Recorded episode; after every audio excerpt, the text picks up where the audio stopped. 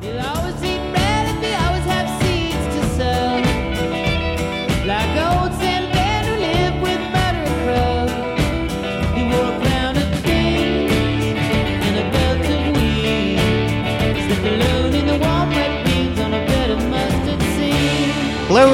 welcome to episode 1956 of Effectively Wild, a baseball podcast from Fangraphs presented by our Patreon supporters. I am Ben Lindbergh of The Ringer, joined as always by Meg Rowley of Fangraphs. Hello, Meg. Hello.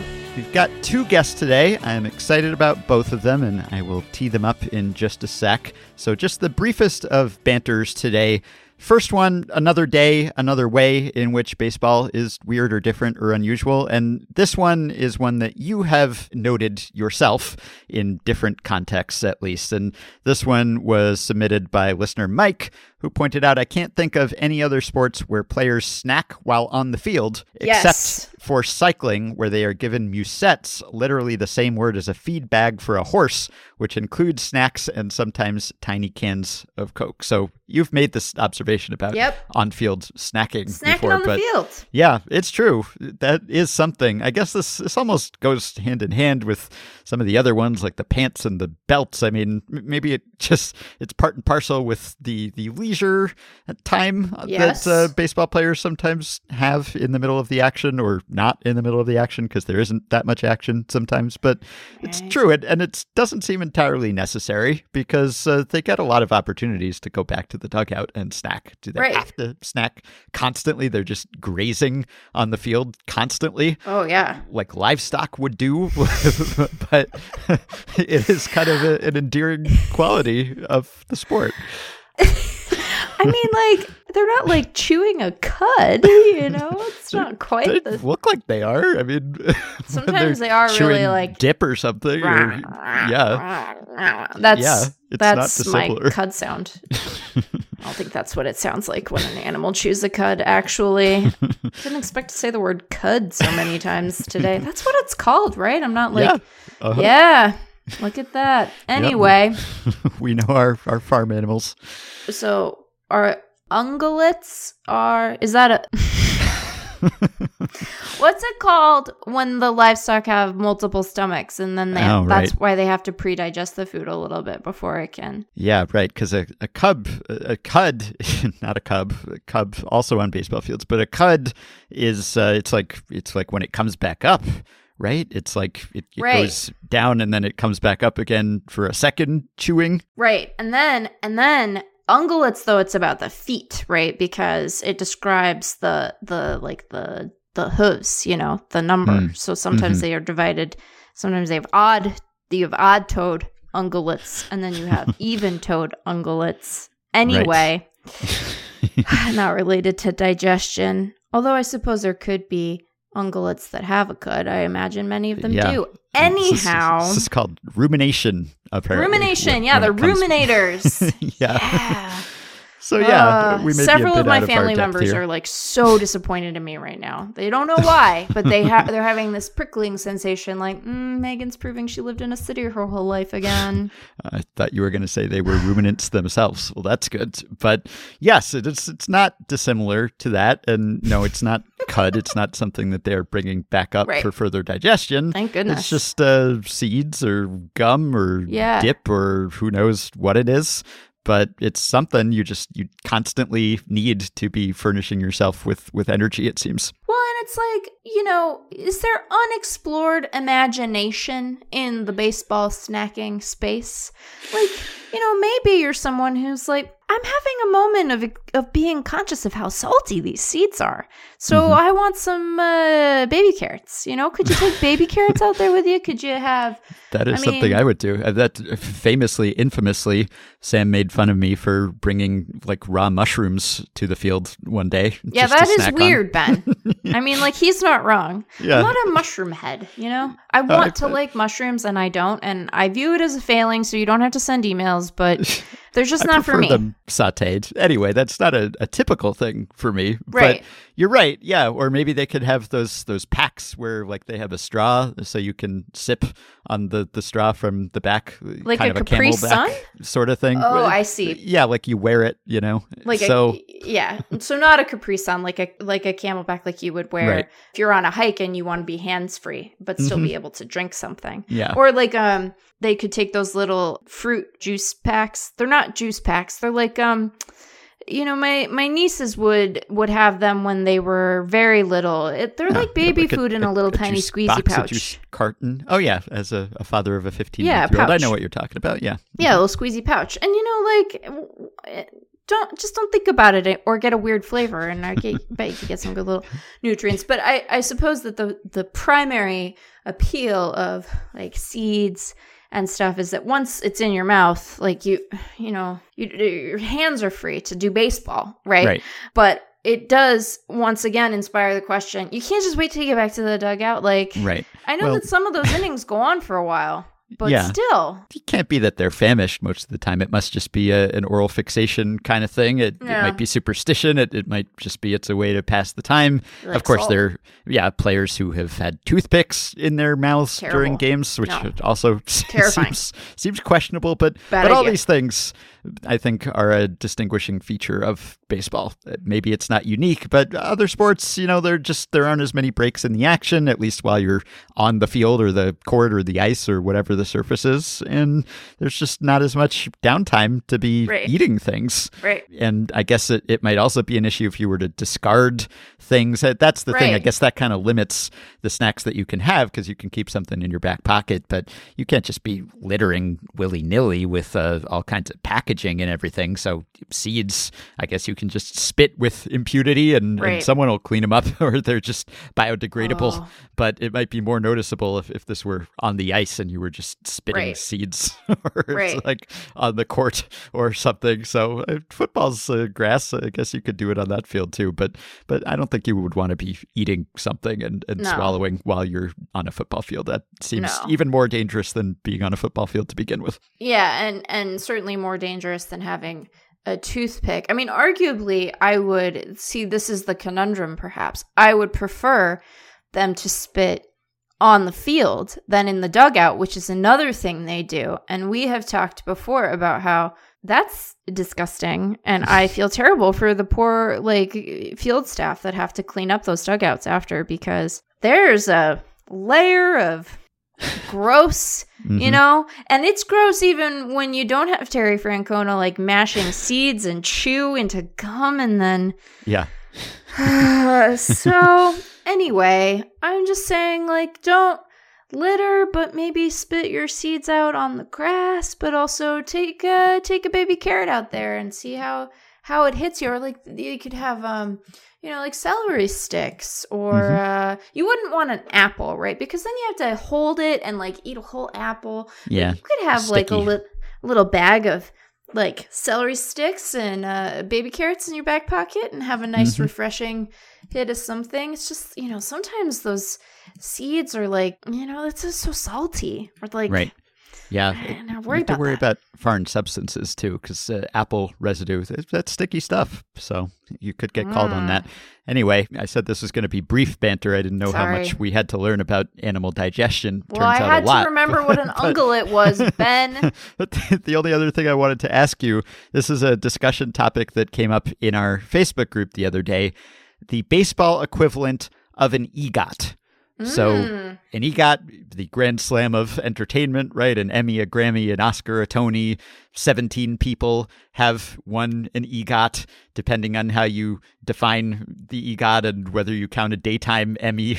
Most recently, Jennifer Hudson EGOTted. This is not counting Lydia Tár of Tar, who is a fictional person, but also Well, had an right, EGOT in real. that movie. No, which is a great movie, but not a real EGOT winner. Everybody loved Tar. I still haven't seen Tar, but every everybody seemed to love Tar. You know. You should see Tar. Yeah. I know. I know. It's on the list, Ben. it's, it's a long list, I know. I know. But is there a baseball equivalent of the EGOT. I think this was prompted. Andrew McCutchen had a Instagram post where he was shown with his awards. He was uh, in his award room, his plaque room, with his kids, and he was uh, showing off his awards. And he has a Silver Slugger in there, and he has a Gold Glove and MVP and the Clemente Award. So some people suggested maybe the the Clemente Award could be the fourth leg, the the quadfecta of the EGOT. Other people said, well, maybe it should be all on the field stuff, not Clemente is uh, for sportsmanship and work in the community, etc. So, is there the equivalent of an EGOT for baseball, and, and what would it be?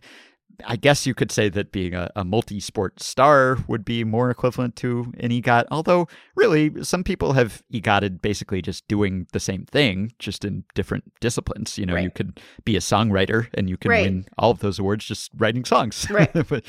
Different sorts of songs, maybe. But I wonder because uh, someone noted, well, should rookie of the year count? You know, you're Mm. you're really only eligible for that. Well, when you're a rookie, so Mm-hmm. that kind of limits things a little bit, but you could still potentially count it. So you've got Silver Slugger, you've got MVP, you've got Gold Gloves. I don't know what should count because uh, MVP often it's like the the Mookie when you win the Gold Glove and you win the Right. you know Silver Slugger and and the MVP too. I mean, if you win a Silver Slugger and a Gold Glove, you're well on your way toward an MVP, though you won't necessarily get one. So so I wonder what is uh, different enough, still achievable, but but difficult. If there have been only 17 EGOTers, this doesn't have to be something that a lot of players have done. I am inclined to not include rookie of the year for the reasons that you said. I think that it is a it is certainly a, a great achievement, but it is fixed to a particular stage of a player's career in a way that feels importantly different to me than like Yeah. MVP or Silver Slugger, or Gold Glove. You know, it would be like if there was like Kid Oscars. Didn't there used to be Kid Oscars?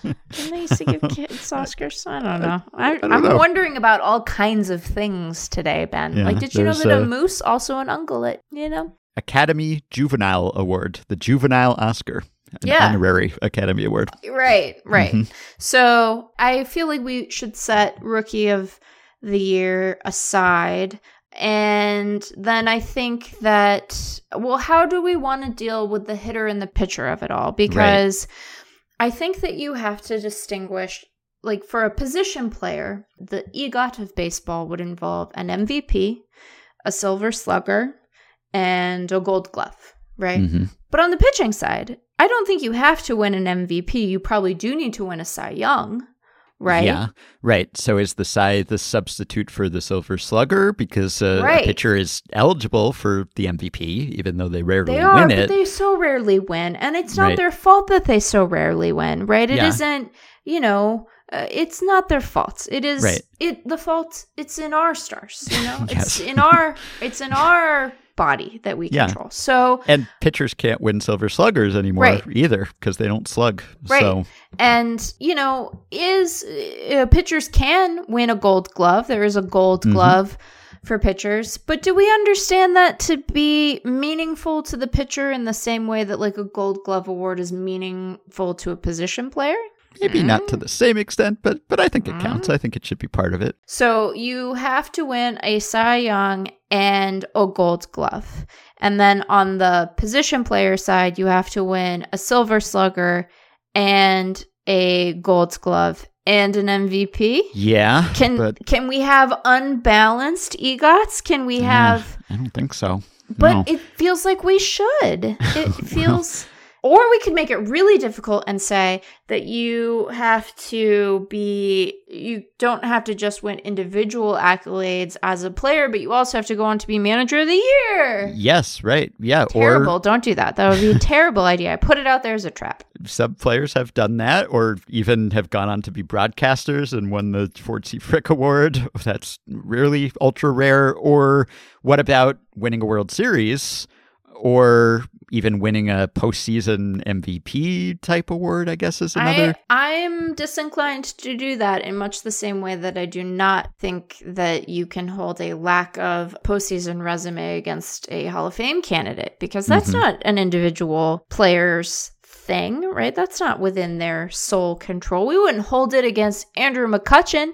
He doesn't have a World Series ring. Yeah, no, Mm. I I think every award, individual award, is is to some extent kind of a group award. Like even Right, you got a, awards, a you World know. Series championship is really a group award. Yes, very much so. yeah. That's like really, really one. There's conviction, you know. hmm Yeah. Well, there probably isn't a, a perfect analog for the baseball EGOT, but we've named the major possibilities. Or you could even have like the the Rolaids Relief Man Award or whatever they're calling it now. It's not that. Oh. It's like the the MLB Reliever of the Year Award, or it used to be the Delivery Man of the Year Isn't Award. it- yeah, which just made it sound like it was like sponsored by FedEx. Did Yes. um it probably was. They didn't rename it after Mariano Rivera? I thought they Yeah. I okay. thought they The renamed it's the, the- reliever the- awards after the Mariano AL Reliever of the Year Award and Oh. the Trevor Hoffman NL Oh, Reliever of the. Year Award. Okay. Fair, Yeah. Mm-hmm. fair. Yeah, you know, we like to acknowledge all sorts of folks. So, okay, okay. I think that um you have to have sort of role specific definitions of EGOT because I really don't think we can hold it against pitchers that they so rarely win the MVP. Although, you know, it's happened in like the not so recent past, right? Mhm. Like the not so distant past is what I meant. Can you tell that I was on a conference call for like an hour before we hopped on to do this part? So it's not that it's unachievable, it just isn't common. And I don't think that that is the fault of pitchers. So I really don't Mhm. think we should hold that part against them. So then there need to be, you know, pitcher specific ones. And we probably do need to distinguish like if you're a pitcher. If you're a starting pitcher, you need to win a Cy Young. If you're a reliever, you have to win one of the reliever awards. You Mhm. know, it's just going to be kind of a, a, a mishmash of things. Right. Yeah, or we could dip into some of the the more obscure awards potentially. Like, well, there's the the Hank Aaron Award, which is the top hitter in each league. I mean, I guess that's almost like a, a platinum glove is to gold gloves as the Hank Aaron right. Award is to Silver Slugger. Or it could be like the Historic Achievement Award that Ohtani won most recently, but I don't know if we start getting into more obscure ones, then it doesn't have the same cultural doesn't- cachet. Like the EGOT, Right, you don't- all you- four of them are, are pretty big deal. Right. You don't include the you don't include People's Choice Awards in the EGOT. hmm Yeah, or it could be like the Lou Brock Award is given to the National League player with the most stolen bases. I, I assume there's a AL equivalent. I don't know, but but most stolen bases would be just kind of a different Yeah. skill set. But again, would anyone even know that some of these words exist? So maybe that's not perfect. Hmm. You could do like the I don't know. Yeah, I don't know. And then and then it's like do you penalize some players and look back and say like you have to have won a college world series or you know, do you Mhm. go that far back into that's only going to speak to a very not a very limited, but a limited part of the baseball population because not all domestic amateurs go to college and not and Mhm. certainly in not all national games. Yep. Yep. All right. Well, it's uh, interesting food for thought. We will chew this over in our cud and uh, Oh, I have regret again. I'm just so relieved I remember what an ungulate is. I was like, I think it's a foot thing. thanks to listener John for that topic. And Sorry if for the cud discussion. left out any obvious possibilities, please let us know.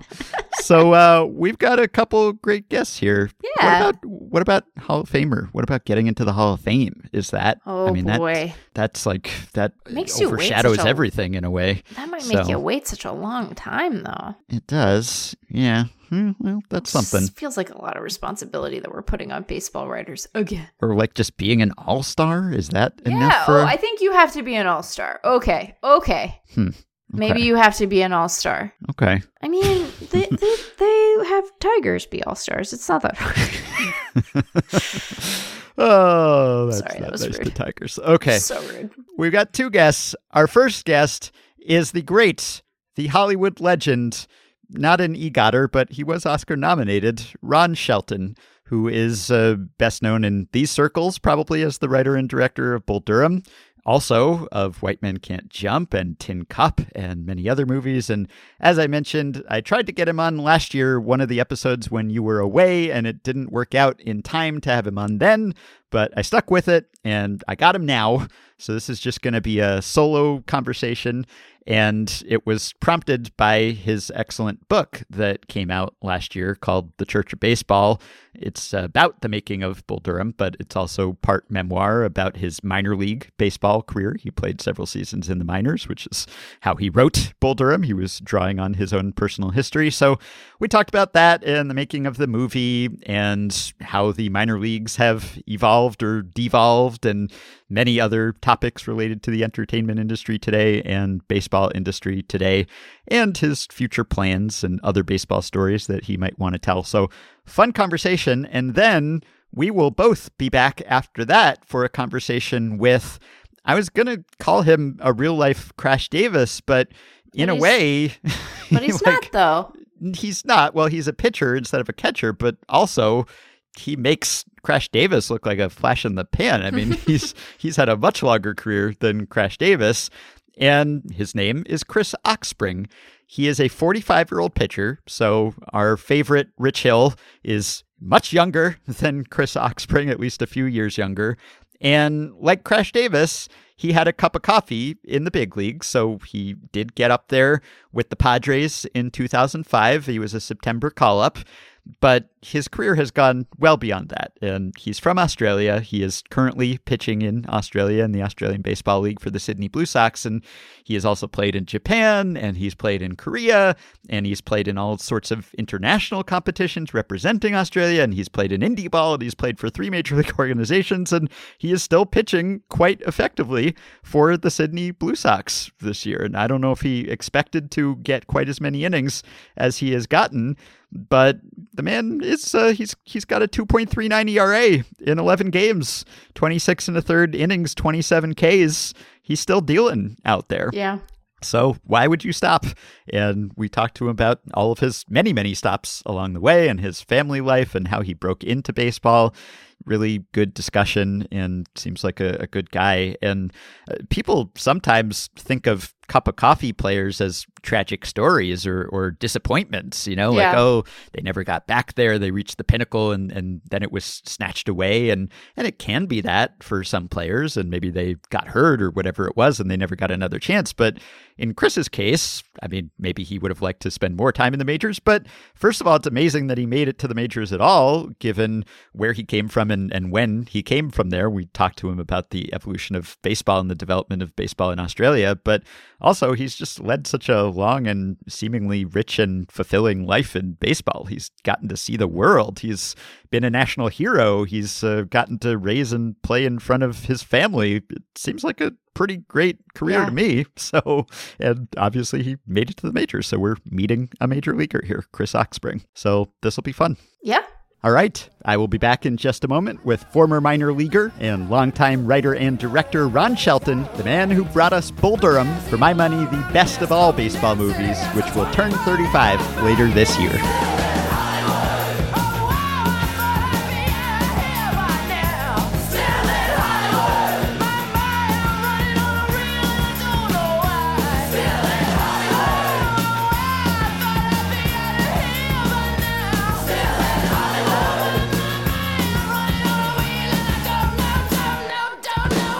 Well, I'm joined now by bobblehead doll model, 39th round draft pick, and Rochester Red Wings Hall of Famer Ron Shelton, who is probably better known as the Oscar nominated writer and director of Bull Durham and many other movies, and most recently, the author of the book The Church of Baseball The Making of Bull Durham. Welcome, Ron. You've made it to the show, or a show at least. Oh well, I'll t- any show will do. You know. Good. In the book, you describe some studio executives who'd sometimes tell a writer that they loved their screenplay, even if they hadn't read a page. And when I say I loved your book, rest assured I really did read the whole thing cover to cover. Though I got the sense that you tend to look forward to new work more than you look back at old work, and that you wrote the book in part to be the final word on the film, so that when someone asks you about Bull Durham, you could say, I wrote a whole book about it. It's all in there. And if so, maybe that backfired because here I am asking you to look back again because of the book. so thanks for indulging me. You got it. Yeah, it definitely backfired. I've had more phone calls since the book than before. So anyway, Well, we got to ask him one question at a time, and I will start with a baseball question. Though much as Bull Durham is about more than baseball, your book is about more than baseball or Bull Durham. It's also about inspiration and writing and how messy the act of creation can be. But I will try not to ask you questions that you get all the time, and this one hopefully isn't one that you hear too often. I wanted to ask about a baseball game that you didn't write about in the book, but that I stumbled across while looking up a story you did mention. In 1969, you were on the Stockton Ports, which was the A-ball affiliate of the Baltimore Orioles and, and the best team in the California League at the time. You finished 81 and 59. But in early June of that year, I discovered the Orioles themselves were in the area on a West Coast road trip. And on June 1st, they beat the Angels. And on June 3rd, they beat the A's. And June 2nd looks like an off day, but it wasn't really, because that day the Orioles visited Stockton to play an exhibition game against the Ports, just to drum up interest in their low level affiliate. And according to the Stockton Evening and Sunday Record, infielder Ron Shelton felt it would be a thrill and an honor to play against the mighty Orioles.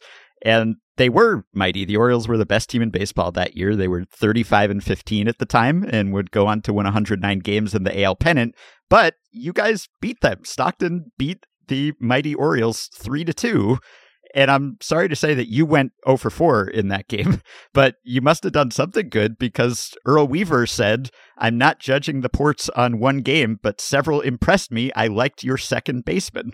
That's you. That was So- me. That was me. Yes, I made some. I, I, I remember. I uh, well, I, I you know those memories never leave you. I remember I made some very good plays in the field, and uh, I, I hit the ball hard, even if I didn't get any hits. I might have. I, I remember my buddy Ralph Manfredi got the winning hit. You know, the Orioles also then came play us in Rochester, and we beat them in Rochester too. So I'm 2-0, 2-0 against the mighty. Uh, O's.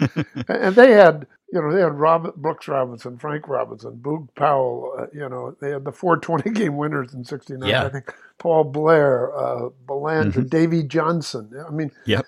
And uh, the great Earl Weaver and, and their their pitching uh, coach George Bamberger, and they played they played their superstars through two at bats, so so Yeah. the fans could see. They didn't just show up and play their second string, they, and they did. They were very classy organization, very classy. Yeah, and, and we get hypothetical questions every now and then about, well, how would a, a major league team do against a, a league that's a much lower level? And uh, at least for a day or two, it can be a pretty even matchup. Now, I don't know, maybe you were more motivated as the minor leaguers in that matchup, and the Orioles were thinking, I wish we'd had a day off here. but still, even so, I'm sure they. I'm sure that they wish they had a day off, and they came all the way from Oakland in a bus. So that's Right. amazing. I, I look. I think we were we weren't more motivated. You're, every day you play, you're trying to win and, and do the best you can. So it was just more interesting than playing, you know, the Bakersfield Bears on that particular evening. By the Yeah, way, right. what, what newspaper was that? Because there's a guy writing a book about Earl Weaver. ah, it was uh, the, the Stockton Evening and Sunday Record. I can send you a link if you'd like. Send me a link because I'll give him that because he was asking Yeah. me about my connections to Earl Weaver. And Yeah.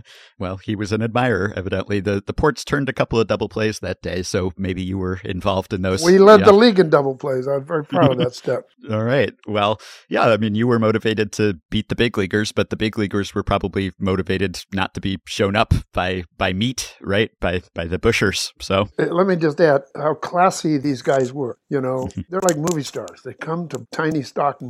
They were respectful. They dressed, in, you know, they, they never left anywhere without a sport coat and a tie. That was the organization back then. They came and visited us in the clubhouse. They tipped the clubhouse boys better than they'd ever been tipped.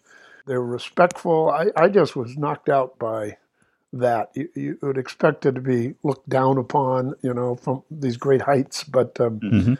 never forget how classy they were. yeah, you use some memories from that season in Stockton in Bull Durham. The scene where the manager throws the bats in the shower was something that happened in Stockton. And I know that Bull Durham isn't the kind of sports movie that ends with a big dramatic game, but this made me imagine a scene in Bull Durham where the parent club comes to town and Crash gets one last chance to face big league competition without quite having the Hollywood ending of making it back to the show. Maybe it's just, you know, the big leaguers stop by Durham for a day. Yep. Well, Durham now is a AAA town, so Right. of course.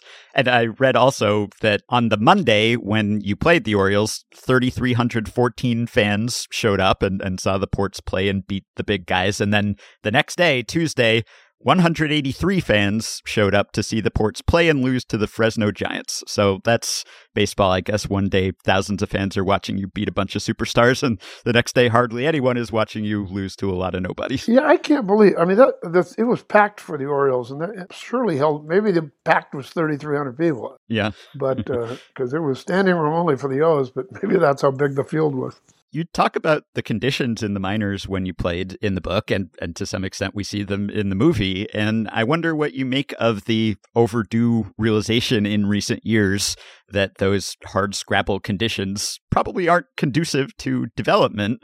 And I also wonder what you make about the unionization effort and the collective action that we've seen and, and how that could have thing how that kind of thing could have changed your career and, and what it was like to be a minor leaguer decades ago. That's a lot of questions.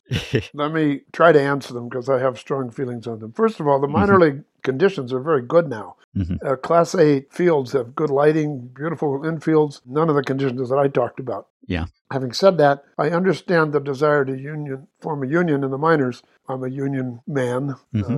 uh, essentially, but I worry that it'll kill the minors because Manfred, the commissioner of baseball owners, are already cutting back on minor leagues, which is a tragedy, in my opinion. Mm-hmm.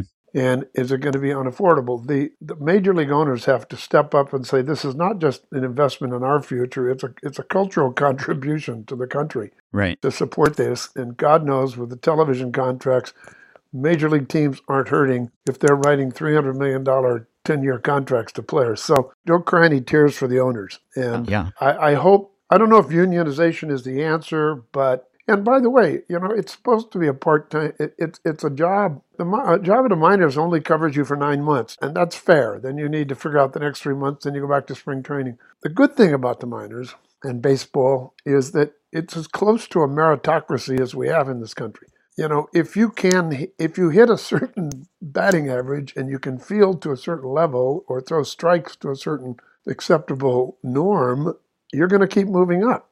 And you know, it's Darwinian in that regard. But generally, the guys who rise to the top deserve to rise to the top, not like every other business. So there's something about that Darwinian element of it that I hope they don't lose. Mm-hmm. Right. Yeah. I, I, think the idea is, you know, even if everyone isn't driving a fancy car around like Nuke, that if you can focus on baseball, all of your energies, you know, whether you don't have to get an off-season job or at least during the season, you get a square meal and you don't have to share your apartment with six other guys, that kind of thing, then not having those sources of anxiety probably can only help you become a big leaguer, become the best player you can be because uh, there's plenty of anxiety as it is just about hitting a curveball. So you might as well uh, ease some other aspects of the job. It seems yeah, like. yeah. The other side of that argument is the anxiety actually separates you from those who can deal with it and those who can't. Because right, yes, you, you do hear that. Yeah, from the people who who made it, they say you know, well, it was this crucible, right, that uh, it it separated the wheat from the chaff and all of that, and and maybe there's some truth to that in some no, cases. There is truth but... to it. There is truth to it because you know, and, and I'm and I'm not a, a right winger in any way, but I do believe that you know, I got to AAA from Appalachian League because I was tough minded. mm-hmm. and I saw guys who weren't tough minded as I was. Now, I didn't get to the big leagues, but I came close. And, and that mental aspect is the biggest part of the game. A handful of guys have ungodly skills, everybody else is kind of the same. Mm-hmm. They're the best player in the history of your college, junior college, high school, or town. You know, you're all stars at a certain level. Now, the difference is between your ears, you know. And I think that's true. And I think the minor league kind of sorts that out. The other thing that we don't talk about much is the there is luck involved in terms of injuries because some of the best players I ever saw got hurt, mm-hmm. and you never heard of them again. Right. Yeah. And I, I introduced you tongue in cheek as a, a 39th round draft pick. Of course, there is no 39th round of the draft anymore. And I signed as a free agent yeah, as you wrote in the book, uh, alas, MLB owners are cutting back on their investment in the minors, and over 40 franchises have recently been eliminated. Once again, the organization doesn't understand. And as you said, you know, Bull Durham, the success of the movie was credited in some quarters with restoring interest or, or bolstering interest in minor league baseball. So maybe we need you to make another movie or someone to make another movie that glorifies the minors to save these teams from from the, the chopping block of, of Manfred and the other owners. Well, you know, know that one of the things I, I like to point out is when this proposed cut of 40 minor league teams, which some of them have been picked up in the independent league, but Yes. when this was proposed, the two men in Congress leading the fight who joined forces to fight Manfred on this were Bernie Sanders and Steve Scalise. Think about that. Think about that. right. As far to the left you can get, as far to the right you can get, but what they agreed about was baseball. Yes, minor league baseball, the one remaining bipartisan issue. so you just mentioned the talent that some players have, and, and when Nuke goes to tell Crash that he's been called up, Crash has his moment of howling at the moon, as he calls it, and he says, "I got brains, but you got talent. See this right arm; it's worth a million bucks a year. All my limbs put together aren't worth seven cents a pound." And you played with a lot of guys who went on to be big leaguers, and a few who went on to be really good ones. Bobby Grich and Don Baylor and Al Bumbry and, and briefly Doug DeCinces, I think. So Yeah. did some of those guys give you that sense of envy and inferiority that Crash feels? I know. I mean, the one the, of all those guys, the one who had supernatural talent was Don Baylor, Hmm. who was later MVP in the American League. I mean, he he was strong, he was big, he was fast. You know, he had only one weakness. He he, he had a weak arm because he hurt it. He was like, you know, he had a full ride to University of Texas as a football player, as a receiver, and he hurt his shoulder in high school football, so he couldn't throw that well. But everything else, he was superior. He had a great attitude, great guy. Died tragically way too young, but. Grich was a younger, stronger version of me in a way. I mean, he was out of high school, I was out of college. DeCinces is another Southern California guy. You know, big, strong kid, good skills, but smart, very kind of smart guy in the best sense. Mhm. Who are the, who are the gifted ones I'm talking about? Well, you know, Cesar Cedeno, you see him in the minors. I think he went to jail for murder, but you said that's Willie Mays. I mean, he could. You, you, you get those guys. They ran faster than anybody. They hit the ball farther. You know, and, and they just had something else. But most guys in the Hall of Fame aren't like that. Mhm. They're guys who applied themselves. hmm And speaking of one weakness, you mentioned in the book that as you watched Kevin Costner bat from both sides of the plate, as he proved to you and mostly to himself that he could be a convincing ball player, it occurred to you that if Crash Davis was a switch hitting catcher, not to mention one with leadership skills and a talent for working with pitchers, he surely would have had a longer run in the show than 21 days. So why didn't he? What's the, the canonical answer for Crash Davis's uh, one weakness, or or maybe more than one as a player? Well, right place at the wrong time, wrong place at the wrong time, you know, all that stuff. And then all of a sudden you're 31. Uh huh. You know, there was a, a guy, and I always cautioned that Crash Davis, the character I drew, isn't this guy, but the modeling were guys like Mike Ferraro, who who played. I played with him in AAA for a couple of years. At Rochester, he was the All Star International League third baseman uh, two years in a row, and the two years before that, he was the International League All Star third baseman for Syracuse, which is the Yankees. So he's the AAA All Star third baseman four years in a row, and he's not getting a shot in the big leagues. Well, he's backup to Brooks Robinson. And rather than sit on the bench in the majors, where he's he'll get rusty, he's going to be sharp playing in AAA. And if Brooks gets hurt, he's ready to go, right?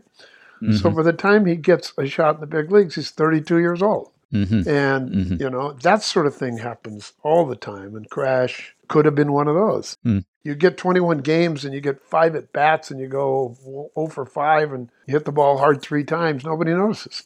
Mhm. So you don't think it was that he couldn't hit a slider or something? It was that the big club had Carlton Fisk behind the plate the whole time he well, trying I, to I make it want to the to majors? I want to keep it an, a mystery and an unknown so that you and I can have this conversation. right.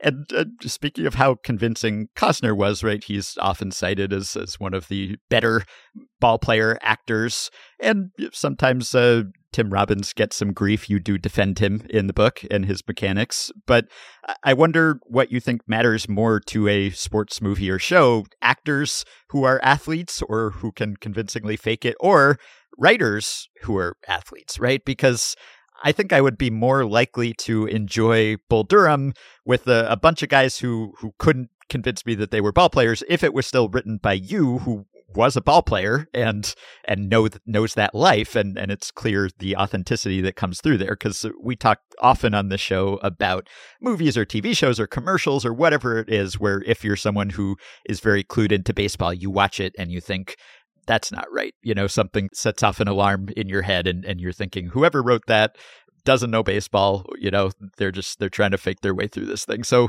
I think your background is maybe more important than whether the actors could convincingly bring that to life. But what do you think? Well, you, you have to start with the writer, and but then the other shoe to fall is the actors better be convincing. I mean, you can't watch a dance movie if they can't dance. So, mm-hmm.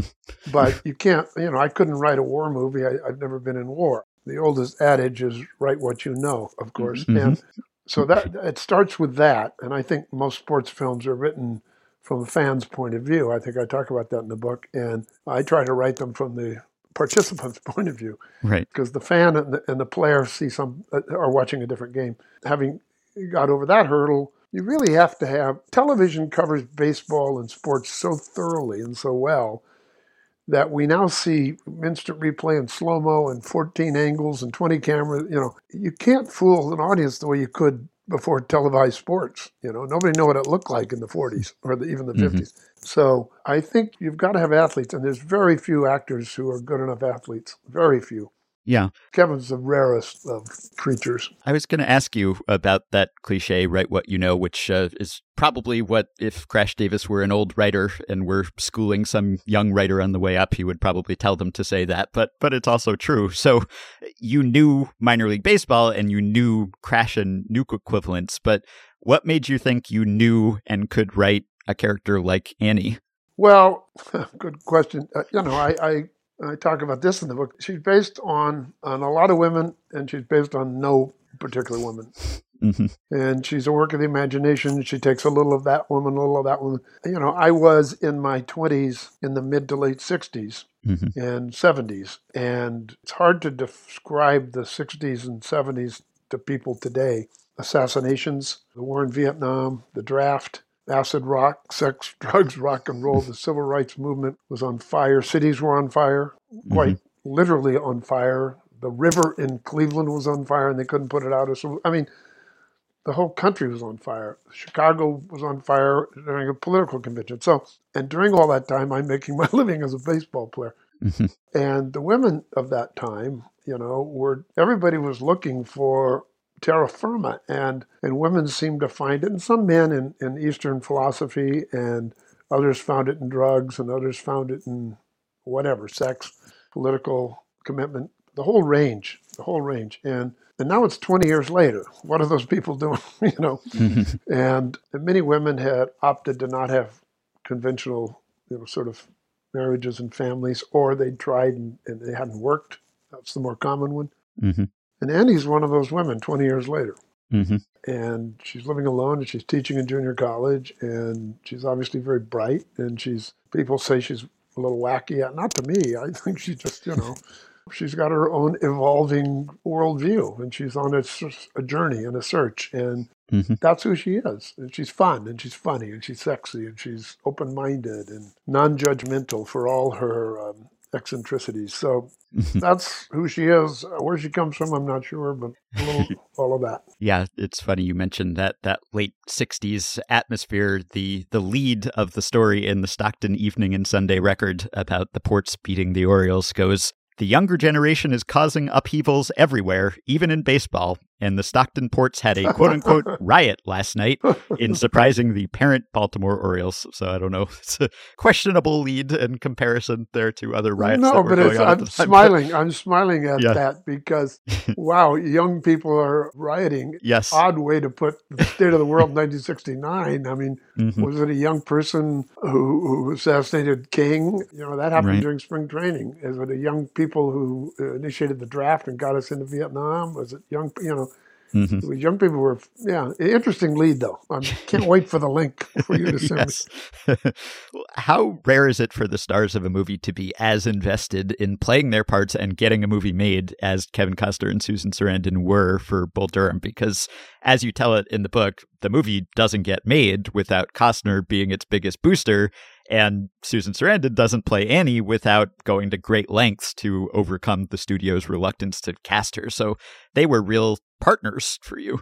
They were, and Kevin was the was the. I mean, she was the late partner, but Kevin was yeah. in early and very with great strength and commitment and passion And as I say in the book, I mean, we, we wouldn't have got to the finish line or to the starting line without him. So I, you know, and Kevin and I are still good friends and talk about another movie. So yeah, the the question about movies made some time ago is always could this get made today? But but Bull Durham barely got made at the time, as you talk about in the book. And when I talk to authors, I try to ask them about things that they don't describe in great detail in the book, but to whet the appetites of people who haven't had the chance to read it yet. Could you just uh, give a, a brief recap of the many ways that the movie almost didn't get made or almost didn't get made with you behind the camera for the duration at least? Yeah, I'll try to be brief because there's a few pages that's sort of like a thriller in the book. Yes. and when Kevin got this, I got the script to Kevin Costner because I, I happened to know his agent, and I didn't know many agents, but I knew the agent because of my first movie, Under Fire, that I'd written. And he responded immediately. And, and, and it's hard to get an actor to read a script without it being financed because otherwise they'd get a thousand scripts a week. Mm-hmm. And he read it and responded, and we hit it off. But his agents said, his senior agent said, you have 30 days. His senior agent didn't want him to do it. His junior agent did. His senior agent wanted him to do a different movie at a different studio. And so we had 30 days to get it off the ground, or he would have to go do the other movie, which was called mm-hmm. Everybody's All American, which later Dennis Quaid made. Mm-hmm. And the director of that happened to be a guy I went to high school with, of all freaky things. So we were two high school guys were competing for the same actor. And long story short, in those 30 days, I went all, I went to the studios. They read the script. They liked the script. They were nervous. Minor league baseball. Nobody knew anything about it. I was a first-time director. That made them nervous. Baseball had a iffy track record. There was no foreign sales interest in baseball mm-hmm. then and now. I will tell you. Mm-hmm. And after being turned down, I said, Kevin, I can't sell this thing. And he said, I can't believe it. Let's set the meetings again. I'll go with you. So we went out again, and they wouldn't they wouldn't say no to a meeting because Kevin was going to come along, and they said no again. And now it's day 29 of the 30, and it was a Thursday, and we went out to two studios, TriStar and something else. I can't remember and he, he came back to my temporary office. And my temporary office was like Rob Schneider in the old Saturday Night Live. I had a chair next to the copy machine. That, that was the stature I had in the, in the producer's office, Thom Mount. And he said, Well, what about Orion Pictures? Mm-hmm. I knew Orion Pictures because Under Fire, a political movie, had been made there. And he had a movie at Orion Pictures that had been sitting on the shelf for six months because Orion didn't know what to do with it. And it was opening the next day. I think this was, I can't remember, August or something, uh, mid August. August is where they used to put movies that they didn't expect to do business because summer was ending, people were heading back to school, nobody was going to movies. So it was called No Way Out, and it was a political thriller set in D.C. And mm-hmm famous for the scene in the limousine with Sean Young, is what people remember out the movie. Right. And anyway, Kevin, so we sent it the script. We called Orion in New York. We're in LA. It's, it was like seven o'clock. We got the two guys and the executives in their office, and we had sent over no email in those days mm-hmm. from the William Morris Agency in New York. They rushed over two copies of the script, and I said to these guys who I knew from another movie, "You've got to read it. We have 24 hours, or we're going to lose Kevin." Mm-hmm. The next day at noon, TriStar called to say they pass. They're not going to make it because there's no foreign sales. And shortly after, I get a call from New York and they say, We love this script. Do we really have to make a deal today? Because these things take months. I said, Yeah, because Kevin's senior agents don't want him to do it. They're going to put him in another movie. And we had a deal by the end of the day, and five weeks later, we were shooting. So that would not happen. It takes five weeks to get somebody on the phone these days. right. Yeah. And that was, uh, in some ways, just the beginning of the difficulties and the conflict with the studio, which uh, dogged the whole project. But I, I wondered just because, you know, people say they lament the fact that there aren't so many baseball movies anymore, although everybody wants some, which I don't know if you've seen, but several years ago, I really liked that one and gave me sort of Bull Durham vibes to some extent. But I do wonder what was in the water during that five year or so run of Bull Durham and Eight Men Out and Major League and Field of Dreams and A League of Their Own because some of these things were in the in production at the same time. You talk in the book about Charlie Sheen being a candidate for Nuke, but he was already attached to Eight Men Out, right? So there's a, a scenario where Charlie Sheen is is Nuke and not Wild Thing, perhaps. But what was going on at the time that there was this incredible compressed run of classic baseball and sports movies? What was going on is that the movie business hadn't been taken over by multinational corporations, which is what has destroyed the movie business. Any movies you want to go see lately? Seriously, I mean, how many Well- movies do you say I want to go to the movie this week? No, Hmm. it's all mega budget, you know, superhero whatever's, because those pencil out better. They raise the stock prices. Mhm. Nobody wants to make an eight million dollar movie that does 50, 60 million. That's Bull Durham because even if it makes ten million dollars pure profit or twenty, that doesn't mean anything when you're in the multi-billion dollar business. Mhm. That's a shorthand is what's happened to the to the movie business. So in those days, in those days of the eight- 70s and 80s, uh, and into the 90s, it started to change. Studios were run by men who loved movies, and many times women who loved movies. And they were riverboat gamblers, and they if they like material, and they like an actor, they like a director, they'd take a chance. You have to keep the budget down, but that was the given. And now it's all analytics and uh, you know sabermetrics and you know uh, algorithms. All of those are computers now decide what movies get made. And so movies that are eccentric or have a point of view that hasn't we haven't seen before, they have a really really tough time. Which is Mhm. why I haven't made a movie in 20 years. But I think that's about to change. Oh, well, I'm happy to hear that. But that brings to mind just uh, the kind of confounding reactions to the test screenings to Bull Durham, which you write about in the book and which is really fascinating. And as great as Bull Durham is and, and as widely as is acknowledged as a classic, there was a lot of uncertainty as you were writing it, as you were making it. You acknowledge self deprecatingly in the book that it has an unusual structure, that it takes a long time to get started, that it doesn't end the way that you expect either. It doesn't really quite have a traditional third act. Nuke just uh, disappears. He gets called up to the show, but but not because of the actions of the characters. It's just an impediment that's removed and allows uh, the other leads to come together. So there are all these reasons why it it shouldn't work. Perhaps, and then it seemed initially like maybe it wasn't working, that people were not responding to it, which is is just wild because, of course, then it came out and, and it did quite well, and, and in the years since, it's only been more widely beloved. So that's an example, I guess. You know, sabermetrics are are pretty good and pretty predictive at at predicting what will happen on a baseball field. But even now with movies, not so much. I mean, it's the old William Goldman Adventures in the Screen Trade idea of of no one really knowing anything. But it certainly seemed to be the case for Bull Durham at the time. Yeah, right now the movie business wants to take risk out, and you know when risk is taken out, adventure is taken out, new uh, breakthroughs are taken out. I mean, why does the tech world keep coming up with stuff? Because it's it's it's backed by venture capitalists who are in the risk reward business, and uh, you know, and that's a good thing. And I don't quite think it's a very good model. I don't even think for all those pure capitalists it's good capitalism. I mean, you've got to invest in yourself and. Uh, you know, we used to argue about cast and budget. And then once the studio and the filmmakers had come to an agreement, the film the, the studio let you make the movie. They didn't get in your way, they didn't micromanage, they trusted the filmmakers.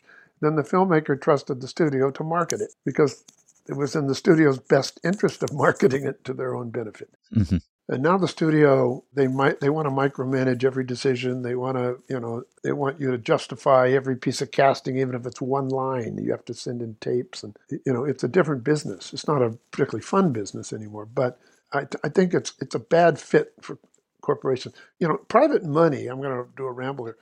Pri- private money is always trying to get in the entertainment business and tell the entertainment business that there's a better way to do what we do. Including minor league baseball for that Exactly, matter. yeah. exactly. In other words, this isn't run like a real business. All these Harvard MBAs are completely screwing up the entertainment business, I promise you. Because they teach that all businesses function on the same sort of set of algorithms. That's simply not true. That is not true. And you could name a hundred movies that broke every model and template and became new models and templates from Mhm. Star Wars to that little one was shot on you know cameras. You know the I didn't even see it. It was a horror movie that did about three hundred million dollars. It cost about five cents. To I mean, Bull Durham's not even risky in that reward because I had a movie star. But one movie after another that broke the rules. Well, how about Borat? You know, I mean, Mhm. so but those don't fit into a corporate system, and then the corporation wants to copy it and make duplicates of it. That's the way it works. So Mhm. why don't they take the risks as well? They don't. They want other people to take the risks.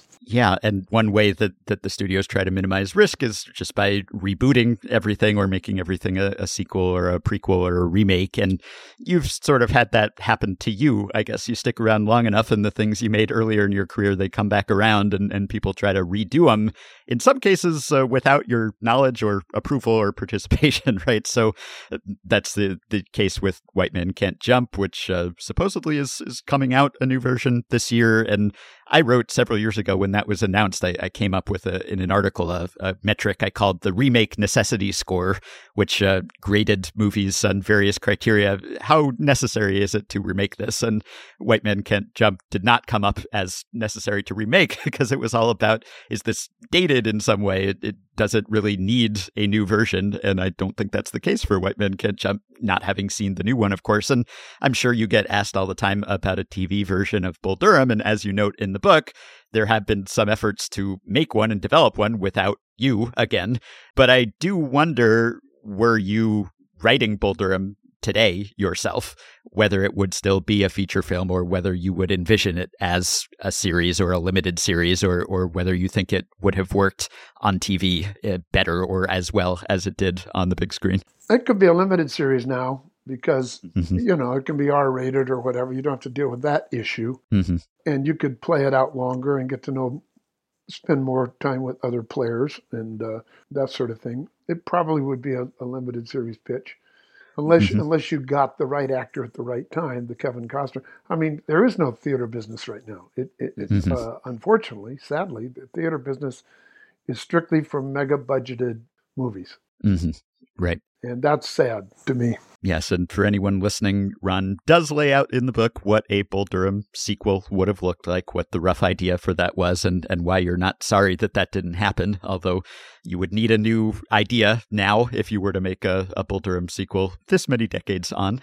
You'd need a, a new framework for that story, but maybe it's for the best that we leave things in the past. But I do wonder just a, a couple more for you because we've seen the Field of Dreams game, which has been successful for MLB in the past couple of seasons. I wonder whether you would be interested in a Bull Durham game. You know, Kevin Costner participated in the Field of Dreams game and played in the cornfield and all of that. Either a, a Bull Durham game that is played at the old Durham Park or the new Durham Park, or maybe a game played in, in Rickwood Field where you shot some scenes for Cobb. I wonder whether either of those settings uh, or themes would be a good suggestion in, in your mind for a follow up to the Field of Dreams game. It's actually been discussed. There are there are a number of people involved in Durham and in the producer also of Bull Durham, who's from Durham, have been trying to push that very thing of, of Mhm. a Bull a, a Bull Durham thing. They called me about, it. and I said, "Yeah, I'd support it, but play it at the old ballpark. I mean, you may have to raise the fences because it's kind of short Yes. porch to right, but put bleachers all around it. It's right. It, it's exactly like when we shot it, and uh, Right. surrounded by old tobacco warehouses. I mean, you really would get the feel of the minor leagues. I think it'd be kind of fun as long as they don't ask me to wander around center field wondering what I'm doing. right. Well, Kevin told me, he says, I didn't know what I was doing. They just told me to walk out. I walked out, and everybody said, Look at how thoughtful he is. I was just wondering what I was supposed to do, where I was supposed to go. So I thought Kevin was pretty honest about that. Yeah, yeah. I I do wonder, you know, the the famous line about uh, "Don't think it can only hurt the ball club," which I wonder whether that was something that was said to you or that you thought, because sometimes you do hear the more cerebral players uh, they outthink, they overthink. Uh, Billy Beane was was one of those who said that about himself. But I wonder whether that is still as true today because often teams do want players to think, right? Because there are so many tools at their disposal, there's so much data, so much technology, and often they want players to remake their swings or pick up a new pitch or grip a pitch differently. And players who are interested in, in numbers and technology. Now it can be a fast track to a front office job, but it can also help a player remake their careers at times. So I wonder whether you think not thinking is still an asset. I'm sure there are ways in which it is because uh, you don't want to be thinking about all those things when you're trying to hit a 95 mile per hour fastball. No, it's a great point. I hadn't thought about that. Every ball player I ever knew related to don't think it can only hurt the ball because all of us had heard it. That wasn't a unique line mm-hmm. to me. Everybody, every ball player had heard it. But I hadn't put it into the context of the age of analytics. They don't say it anymore. You're right. My son's a freshman in college and he's a a catcher about to start their first season, and he's totally into analytics and all that stuff. I mean, and I'm old school: see it, hit it, catch it, throw it. You know, mm-hmm. I wish that I had access back in the day to the kind of analytics now. I think I would have been a better ball player. Yeah, right. I mean, I think you can also overdo the analytics. Mm-hmm. So I'm not driven by algorithms, but I think they're part of the tools an athlete has and a manager has as long as they don't dictate your instinct. Mm-hmm. Right. My last question maybe is is one with the potential to be embarrassing for me, but I will ask it anyway. Several years ago, Sam Miller and I got a message from someone who said they were working with you on a movie and and told us that he'd given you a copy of our book, The Only Rule Is It Has to Work, and that you'd liked it and ordered more copies and that you said you thought it could be adapted into a nice indie film and we never heard anything else about it. Is there any truth to any of that or was that person I remember enjoying the book. So I have uh-huh. read the book. Uh-huh. I don't, okay. but if, I've read 200 books since. I don't remember if I thought of it as a movie or not. So I, am mm-hmm. telling you, A, I remember enjoying the book, mm-hmm. but B, I don't remember if I thought of it in movie terms. You want to send it to mm-hmm. me again? Yeah, yeah sure. yeah, well, I'll take that. Just the fact that you did actually read it is nice. Yeah. And, and I think I can probably speak for Sam in saying that if you are ever interested in the rights, we could work something out. and I guess that leads me to, to the last thing. I, I was wondering, you alluded to maybe another movie being in the works. I know you've had some other baseball projects on the back burner, right? You've had for years a story about what an ex Yankees pitcher who uh, goes down to Latin America to rehabilitate his career. And then I know you are, we're working on a, a Ted Williams story of some sort. So is uh, what you're working on now baseball related, or do you still have hopes for another baseball related yeah, project the, at some point? The Latin baseball is called Our Lady of the Ballpark, and it is currently looking for a piece of casting that might get it financed. Mm. The Ted Williams script we finished. I wrote it with John Norville, who I wrote Tin Cup with, and a couple other things, and he's a very very close friend. And on those occasions, I choose to co-write. He's my only co-writing partner. I, mm-hmm. I generally write alone, but once in a while. And we have a draft of that, and we are going to an actor soon. It's Ted mm-hmm. Williams in his 60s. It's based on Richard Ben Cramer's famous article, later published as a book, a small book. What do you think of Ted Williams now? Which is considered one of the great pieces of sports writing. Mm-hmm. And we were foolish enough to option a book we probably didn't have to option because nobody else thought it was a movie. But I'm fond of this. It's about a great writer going down to the Keys to try to interview a guy who doesn't want any part of it, Ted Williams. Mm-hmm. And right. it sort of defies all the rules for how movies and why movies get made these days. It's about two white guys, one's 35, one's 66, and there's a lot of talking in it and fishing. so my my kind of movie. well, we like your kind of movie. We love Bull Durham, and also really loved the book, The Church of Baseball: The Making of Bull Durham: Home Runs, Bad Calls, Crazy Fights, Big Swings, and a Hit. This uh, sticks to the the sports movie trope of having extremely long subtitles. that's uh, that's uh, something you see in sports books all the time, and it really it, it whet my appetite for for more. If you uh, are interested in in writing more about baseball, because uh, the baseball sections of the book, just the memoir parts about your own career, made me want more. I guess we got more in Bull Durham, but I, would love a full book about baseball from you. That would be wonderful someday. All right, Ron actually got disconnected at the very end of our discussion, so I do not have him on tape saying goodbye, but he told me via email that he enjoyed the discussion, so pretend you heard him say that. I too enjoyed the discussion, as I enjoyed the next discussion you're about to hear. We're moving from the bull to the ox. In a moment, I will be back with Meg and also with Chris Oxspring, the extremely well traveled 45 year old Australian pitcher for the Sydney Blue Sox and the San Diego Padres and many, many, many other teams. Hope springs eternal and the ox springs eternal too, so stay with us.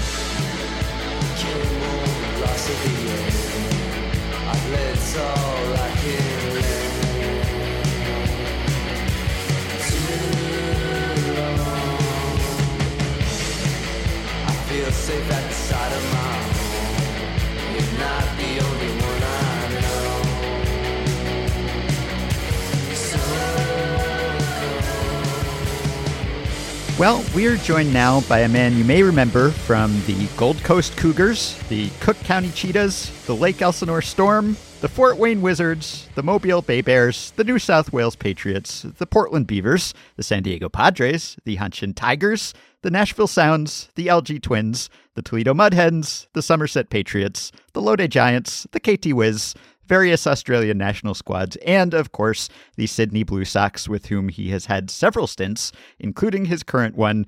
Chris Oxspring, welcome to the show, and am I missing any stops?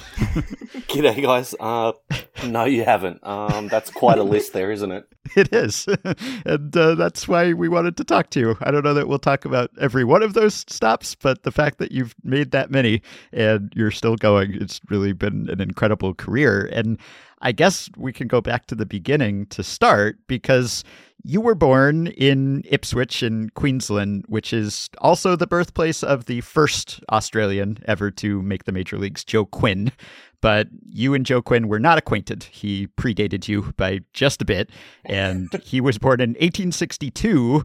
And he didn't grow up playing baseball in Australia. He emigrated to the U.S., Iowa, I think, when he was 10, and that's when he started playing. So by the time you came around in 1977, there had not been an Australian in the big leagues since Joe Quinn. And I guess there wasn't until Craig Shipley in 1986, and then there wasn't an Australian pitcher until Graham Lloyd in 1993. So when you're growing up and just starting to play baseball, how remote a possibility was actually making the major leagues, or, or how unlikely did it seem that you could or that any Australian could at that point? Very unlikely. Obviously, coming from so far away, it's not the most prominent sport in the country. So everybody looks at you like you got two heads when you start playing baseball and the old common analogy of, oh, you must play softball or something like that to wear those funny uniforms and everything. so yeah, playing in the big leagues was a remote possibility, but it was always something that I aspired to do and dreamed of, uh, from the time that I could remember up until current. Yeah. So, why did you get your second head? How did you get into baseball to begin with? Ironically enough, through softball. Extended family played fast pitch softball in Ipswich. So I had an older brother who's nine years older than me who played with cousins and family just tagging along through that. Got told that there was a similar sport, baseball, in the in the same area. That was a summer sport. Softball's played in the winter, generally up there. So was just a transition from one to the other. And from the day that I started being involved in it, you know, at about three, four years old up until 45, it's been a passion of mine. I'm ingrained in it fully and yeah, can't tear myself away from it. I don't want to jump too far ahead to the present day, but just for a moment, I want to ask a, a, broader question, which is you have gotten to survey sort of the changing landscape of Australian baseball over a long career. And I'm curious, you know, as you sit there today, what strikes you the most about what has changed, both in terms of how the, the leagues are structured and perceived, and then how uh, baseball sort of fits in in the broader sports landscape in Australia? I guess the biggest influence uh, of late is definitely uh, the Little League World Series. The mm. focus towards that and the emphasis, or not emphasis, I guess, but just the, the how well it's perceived and how well it's advertised and the product that is sold to the younger generation and parents of my my era that get to see it now and go, wow, my kid could play that. You know, it's not a long lasting sport in, in regards to a time frame on a Saturday morning or such. So that's been the biggest thing. And it's brought a lot of people to the game that may probably have missed it otherwise. And how prominent is baseball now, just sort of to the average Australian, if you could compare it to the popularity of a sport in, in the US? I mean, is it like uh, cricket in the US where there are people who play, but it's not really part of the larger culture, or is it more popular than that?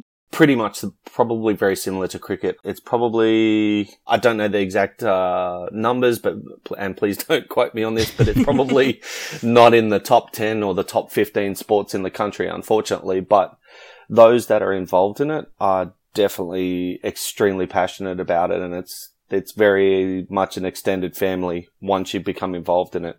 Yeah. And one of the teams I listed there, one of the first ones, the Cook County Cheetahs, they're in the Frontier League, indie ball in the US, and that was the gateway for you and Correct. for other Aussies who were on that team with you. So can you explain how that came about, how you got on the American baseball radar?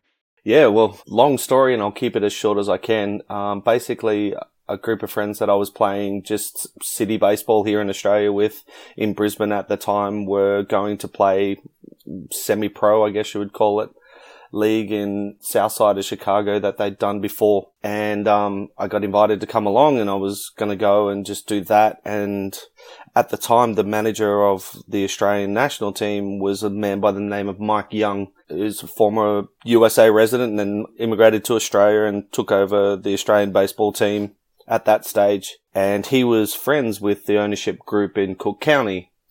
And that's when they found out that, you know, there was a, a an Aussie arm that, that they could possibly use. So I went there and did that. And yeah, the rest, as they say, is history.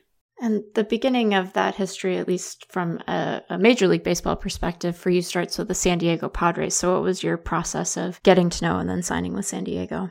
Again, that all came through Cook County. The ownership group there knew the scout in Chicago, uh, Bill Brick. Uh, so the day, the day that they turned up to scout the team, we had the worst possible storm you could imagine. It blew over the outfield fence. It blew over um, the beer garden tents. It blew everything out of the sky that you could possibly imagine. Oh, wow. a fantastic day, right? So they were there to scout a couple of guys from the other team and a couple of guys from our team. And the story goes, this is the story that the scout told me, Bill Brick. He was like, you know, we came to see some guys and asked about if there was anybody that we should see. And the owner was like, well, there's this crazy Aussie dude that throws hard but has absolutely no idea where it's going. Maybe you should take a look at him. So a couple of weeks after the season finished, the tryout camp in Schaumburg, Illinois. And from there, I, yeah, got offered a contract that afternoon from the Padres, signed. And, um, yeah, the next day I got, jumped on an airplane, came home and had to tell my then girlfriend, now wife, that, um, yeah, I just signed a contract to play baseball for the rest of my life. and what did she think? Uh, did did she move with you? Was she at all like, oh, so I guess we're gonna spend a lot of time in the U.S. now? Okay. She'd been there from the start. So prior Okay. to me leaving um, the USA, we'd been together about five years at that stage. Um, And prior to me going initially to go and play in Cook County, she understood my passion and my dreams and everything like that and supported them wholly. So there, there was no, there was a surprise obviously that you get to sign, but there was no surprise that I was going and everything like that. And she's been by my side ever since and supported me and been my biggest fan and my biggest rock that I could always uh, come back and count on. What did you have to learn that players maybe the same age as you who came up in the US or, or played baseball in a more organized way their whole lives in a more baseball mad country would have known by that point? You know, you said you didn't know where the ball was going. I mean, were there things that, that you had to learn that you were kind of behind the curve because of how you came up? Yeah, the biggest one is just being confident in yourself, I guess. You know, just not knowing your ability because you've never played at that such high level for an extended period of time. You always face, you know, a couple of good hitters out of a lineup or such, but when you're facing like a minor league team that's, you know, good one through nine, it's a, a way different feeling knowing that you've got to compete every single pitch, every single inning, And there's no per se easy outs. So that was the biggest learning curve and just being able to throw the ball basically where you wanted to and knowing the process of how to do that.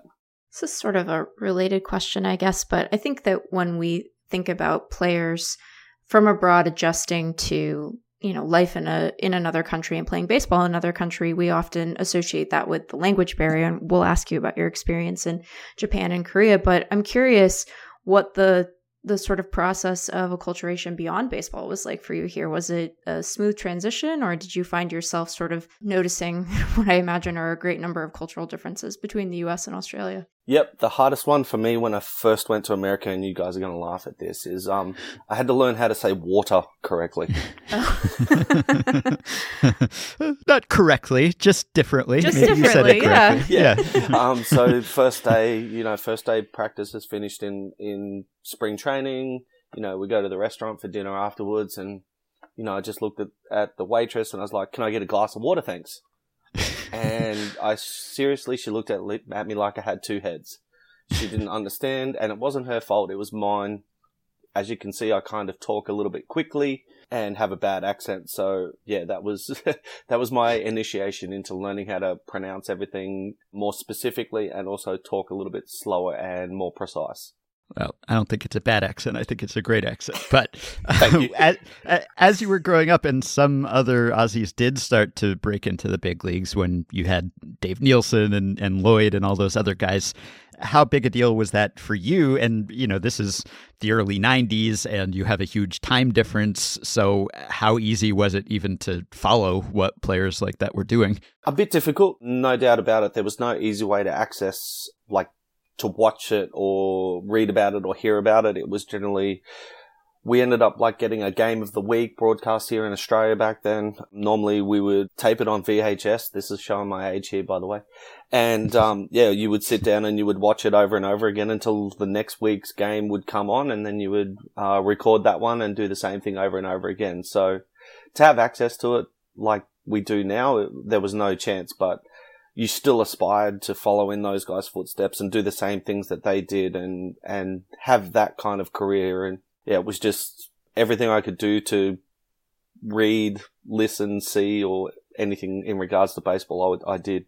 So even when you're with the Padres organization and you're playing with other major league organizations later, you're still coming back over the American winter to play in Australia. I, I guess you've played almost everywhere except for maybe the Caribbean and you know Dominican Winter League and, and Puerto Rico and Venezuela and that kind of place. Because I, I guess you could always just go back to Australia if you needed somewhere to play over the winter. But was there ever any consideration of maybe I just need time off? Did you always go back to play there? Did you worry about burning yourself out, or did you think I just I need the reps and I need the innings? And what did those organizations think about you going back to to play for those teams, or or did you take a break at all while you were trying to make the majors?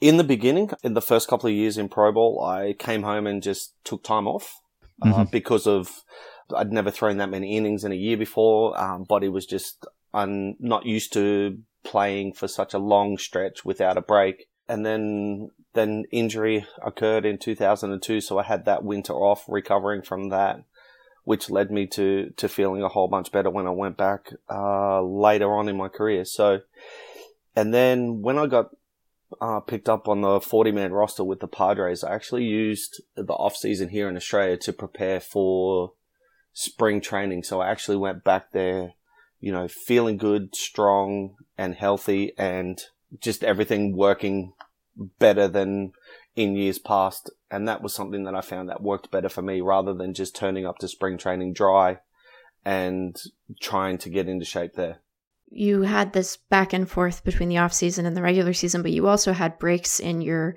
major league affiliated ball experience for international playing, including the Summer Olympics in Greece. And, you know, can you walk us through that process? Because your your team had sort of this I don't want to say Cinderella run, that is going too far, but you guys definitely punched above your expected weight in that one, and you had quite a thrilling turn in it, as I recall. Yes. Uh, that was a Cinderella. Probably is almost the right word. Probably overstating the fact, but um, we started out 0 2 in the first two games, and um, was ironic enough that you know we were coming back from game two, and uh, Dave Nilsson and Graham Lloyd just stood up in the bus and you know just talked about the whole you know it's not over till it's over. We've still got an opportunity to to do great things, uh, turn the tournament around, and you know go further through it. And you know it was kind of it was almost like the spark that we needed as a group. Uh, we were all kind of a little bit a little bit young, a little bit inexperienced, except for you know Graham and Dave. So we, yeah, that was what what turned us around. We go out the next day. I, I can't remember which team we were actually playing in day three. We win that game.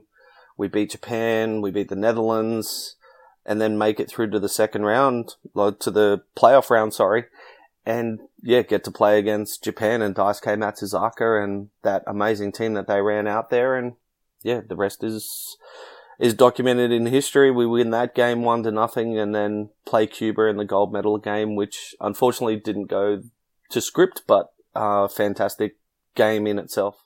And with the Padres, you, you get your call up. It's kind of a, a classic September roster expansion, September of 2005 how did you hear that you were going to get to the big leagues? And then I guess the actual game you got into September 2nd, you didn't start and you were the, the first guy out of the bullpen after the starter, Brian Lawrence, got knocked out after an inning in two thirds. So, did you know that you were going to pitch then, or was that a, a big surprise? So, I, I, guess just the whole how did you get the news and, and break into the big leagues officially? Uh, I got the news. I was in Arizona, playing in Tucson, Arizona. It was our second to last or last series that we were playing in with AAA yeah, we were we were there. Uh, my manager calls me in the office, and I think I'd had a pretty ordinary start the time before that, and I wasn't in a very good headspace. I was kind of kicking myself a little bit, and yeah, he just calls me in. I'm thinking he's going to talk about that, and yeah, he ends up with the whole. Oh yeah, by the way, you need to pack your bags. You're uh, heading to San Diego tomorrow, and I kind of just stood up and went, okay, cool, no worries, and just walked out. And I got back to my locker and I was, I was like sitting there and you know how sometimes you hear things, but you don't, you don't hear them. And Yep. I, I walked straight back into the office. I'm like, what'd you say? He's, he's like, pack your bags. You're going to San Diego. You leave tomorrow morning. I was like, Just, just, to blown- sightsee, or yeah, yeah. yeah, yeah. What? I'm going on vacation early? Like seriously? And um, yeah. So you know, you do the regular. You start making phone calls to your parents, to your wife, to your family, to your friends, and um, yeah. Left that next day for San Diego, and the first was actually, you know, my scheduled start day. I would have started again. That was my five day rotation. And they were like, Hey, you're up today. If we get into a situation where we're going to use you, you're, you're in there. And I was like, okay, cool. No problems. Didn't get in there. Um, and then the next day, you know, Brian didn't have the greatest start. And yeah, I got to go out there and in the second inning and, and have this start that you don't want to have to your career when you give up a grand slam in, in, in your first couple of hitters. That was not, not the way I envisioned it going, but it is what it is. right. But, you know, I, when I, I threw five and a third and saved the bullpen, unfortunately we lost that game. And yeah, I was pretty down on myself afterwards and, you know, cause you expect great things when you get to the big leagues and, you know, the whole, you know, the perfect start to a career and, and that kind of thing. And it wasn't that. And I was extremely lucky to have a, um, a very nice gentleman in the bullpen by the name of Trevor Hoffman that pulled me aside the next day and gave me the rundown on how, you know, everything happens in the big leagues as a young guy and the responsibilities that you have. And although it didn't go the way that I wanted it to, what I had done is I'd given the bullpen a day off.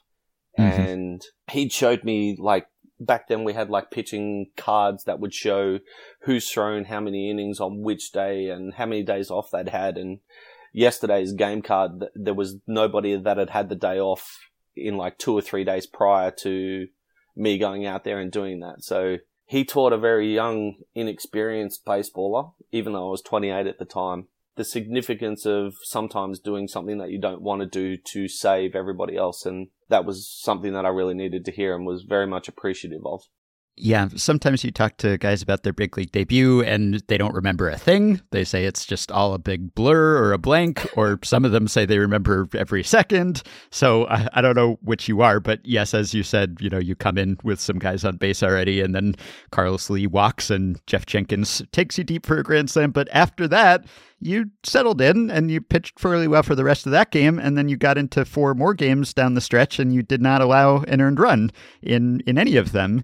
And if I read right, I, think maybe you had shoulder issues at the end of that year that maybe prevented you from getting into even more games. But but it went fairly well after the initial rude awakening, and then you must have been feeling pretty good about yourself by the end of that season. But then you had a difficult choice to make over that winter, right? Because the Padres and, and you got a, an offer from Hanshin, and you had to decide: do I want to stay with this, or do I want to go to yet another continent? yeah, well, to talk about remembering or not remembering, one thing I distinctly remember about my debut is, you know, running from the bullpen out in right center field in Milwaukee, and I get to the to the mound and and Bochy's there, and he looks at me and he's like, have you taken a breath since you ran out of that bullpen door? and I was like, I, I really don't remember, Boch. He's like, well, how about you just stand here, take a deep breath in and out, have a look around, and then go get him.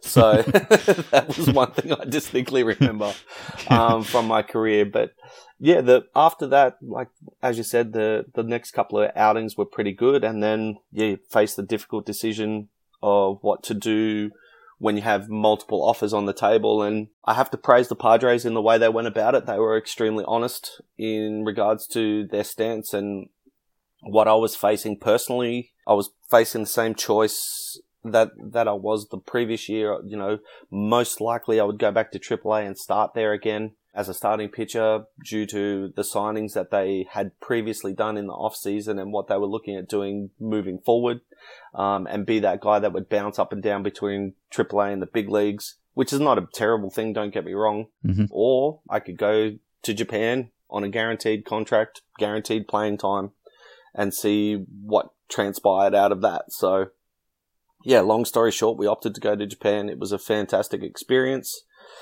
I've got nothing but praise for that. Did I pitch as well as I would like? Again, no, but you know, you're trying to learn a whole new background, new culture, new country, new players and everything like that. So it was a fantastic time and yeah, it really set me up for the things that came along after that. And some of those things involved coming back stateside and getting back into affiliated ball. I think you started with the the Brewers upon your return, is that right? That's correct, yes. And then I think that I read in your SABR bio that you have a knuckleball. Yes, right? that's correct. Yep, certainly do. yeah, tell us about your knuckleball. We want to hear more about your other stops along the way, but we have a we have a minor knuckleball obsession on this podcast. So fantastic. So I learned to throw four pitches throughout my career. Obviously, fastball and curveball was my big one that got me into pro ball. And in pro ball, I learned to throw a cut fastball, which helped speed my, my path through the minor leagues and got me to the big leagues. But I always tried to throw a changeup and, and to be frank, that would be a loose term to use as changeup. It was a fourth pitch that was very terrible and I couldn't figure it out. There was no way to, um, I just couldn't get the feel for it and be able to repeat the pitch. So when I was playing in Japan, um, I played catch with the same guy every day, a player from the Dominican Republic, uh, Darwin Kubian, his name is, and we would try and work out how to play, like throw a change up, and I just couldn't do it. So I just fooled around one day and just went, oh mate, I'm going to throw a knuckleball and just see what it does. And the first one I threw wasn't like great by any means, but it was like, oh, hang on, I actually have some comprehension with that. So over the course of the year in, in Japan, I fooled around with it and then they asked me to throw it one day in a bullpen session. And that's when I knew that, you know, I could actually throw it.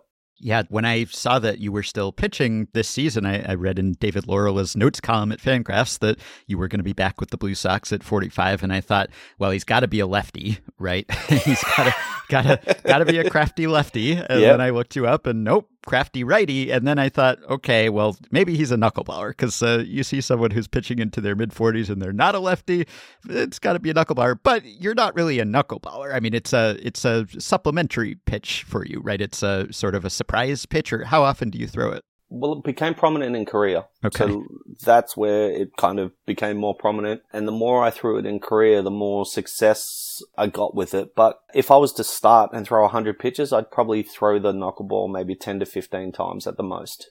Mhm. So Okay. yeah, it, it truly is like say a fourth pitch per se.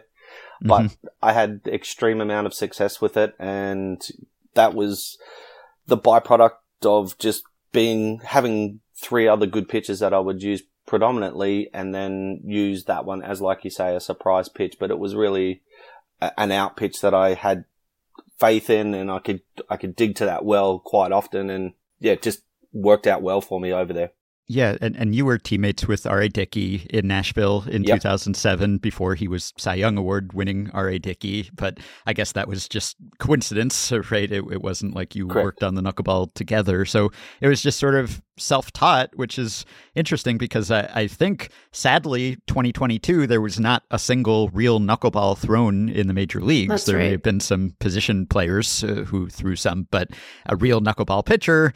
I don't want to say they're extinct. I certainly hope they aren't extinct. And, and I've written before about how I think there are reasons why it could come back or why it should come back, but you really just don't see a lot of it today. And, you know, if you were able to pick it up basically by yourself, then you always kind of wonder what could someone do if they were really taught. But I I guess it's also hard to find someone who can teach you because not that many people throw it. And then you also have to have someone who can catch it, which is also tough. So, the, the secondary part of that comment might be harder than the first part. Uh, Yeah. Having somebody that can catch it on a regular basis is definitely the hard part about it. Um, a lot of people, when you throw it to them, really don't like catching it on the other end, I can assure you.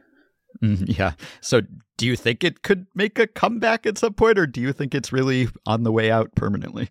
From an analytical standpoint, how do you break it down and, and justify that something that floats in at, you know, 60 to 65 miles an hour works, you know, like there's no way to quantify where the ball's going to go. There's no way to say, you know, it's going to have this much movement one way or the other because if you put the movement left, right, up and down together, I mean, it's an extreme amount of, of variance there that data guys like to use. So, I- mean, I don't know. It's it's a tough question. I certainly hope it doesn't ever go away uh, because it's fantastic to see somebody who can actually throw one, Yeah. throw it and succeed.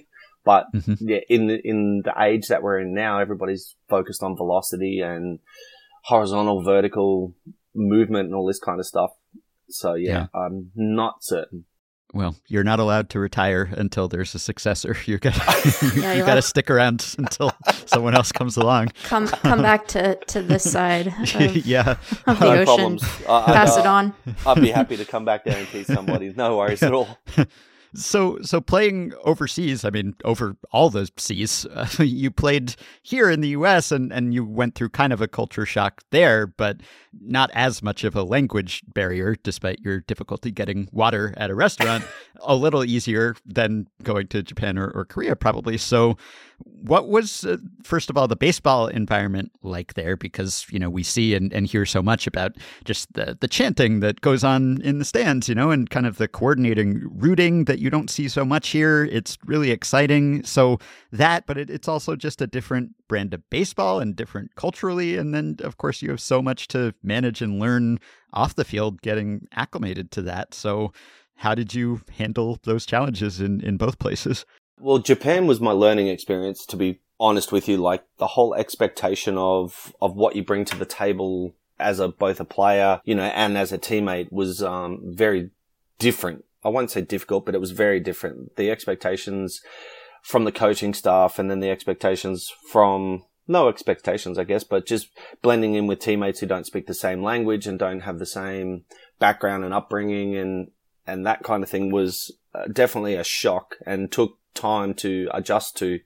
You know, you try and talk to your pitching coach and everything like that to learn as quickly as you can. And yeah, it was very different. The, the expectations that the, the, the pitching coach and the manager have sometimes don't correlate to one another and are, are different. And to then try and take both of those on board and, and be successful, I, I struggled with at first. And once I got to learn what was going on, then I became much more comfortable. But at that stage, it was, you know, August, September in the, in the season. And it was just too late to salvage what I would consider to be called a successful season. I'm curious as someone who underwent Tommy John in your early 30s and had had this career that had winded in terms of where you had played, if that experience at any point did you say, well, this is going to be it for me. I'm going to be done after this. Or did you know when you had Tommy John that you'd be coming back? Well, when I had the surgery, Dr. Yocum, who performed the surgery for me, looked at my elbow scans and went, normally I would give, you know, a pitcher a 70 30 chance of recovery. He's like, but after looking at the state of your elbow, I don't even know if it's 50 50. Oh, wow. And I was like, okay, well, you know, this could be, this could be the end. I don't really know, but I'm going to do it and see what happens. And yeah, as it turned out, it was extremely successful. Um, I had a f- really easy recovery, I guess you would, would call it. There was no real hiccups. And then, yeah, just it came back good and I felt great afterwards and yeah, was able to get back into pro ball, you know, a couple of years after having surgery and, and continue on what was already a great career and, and extend it out even longer.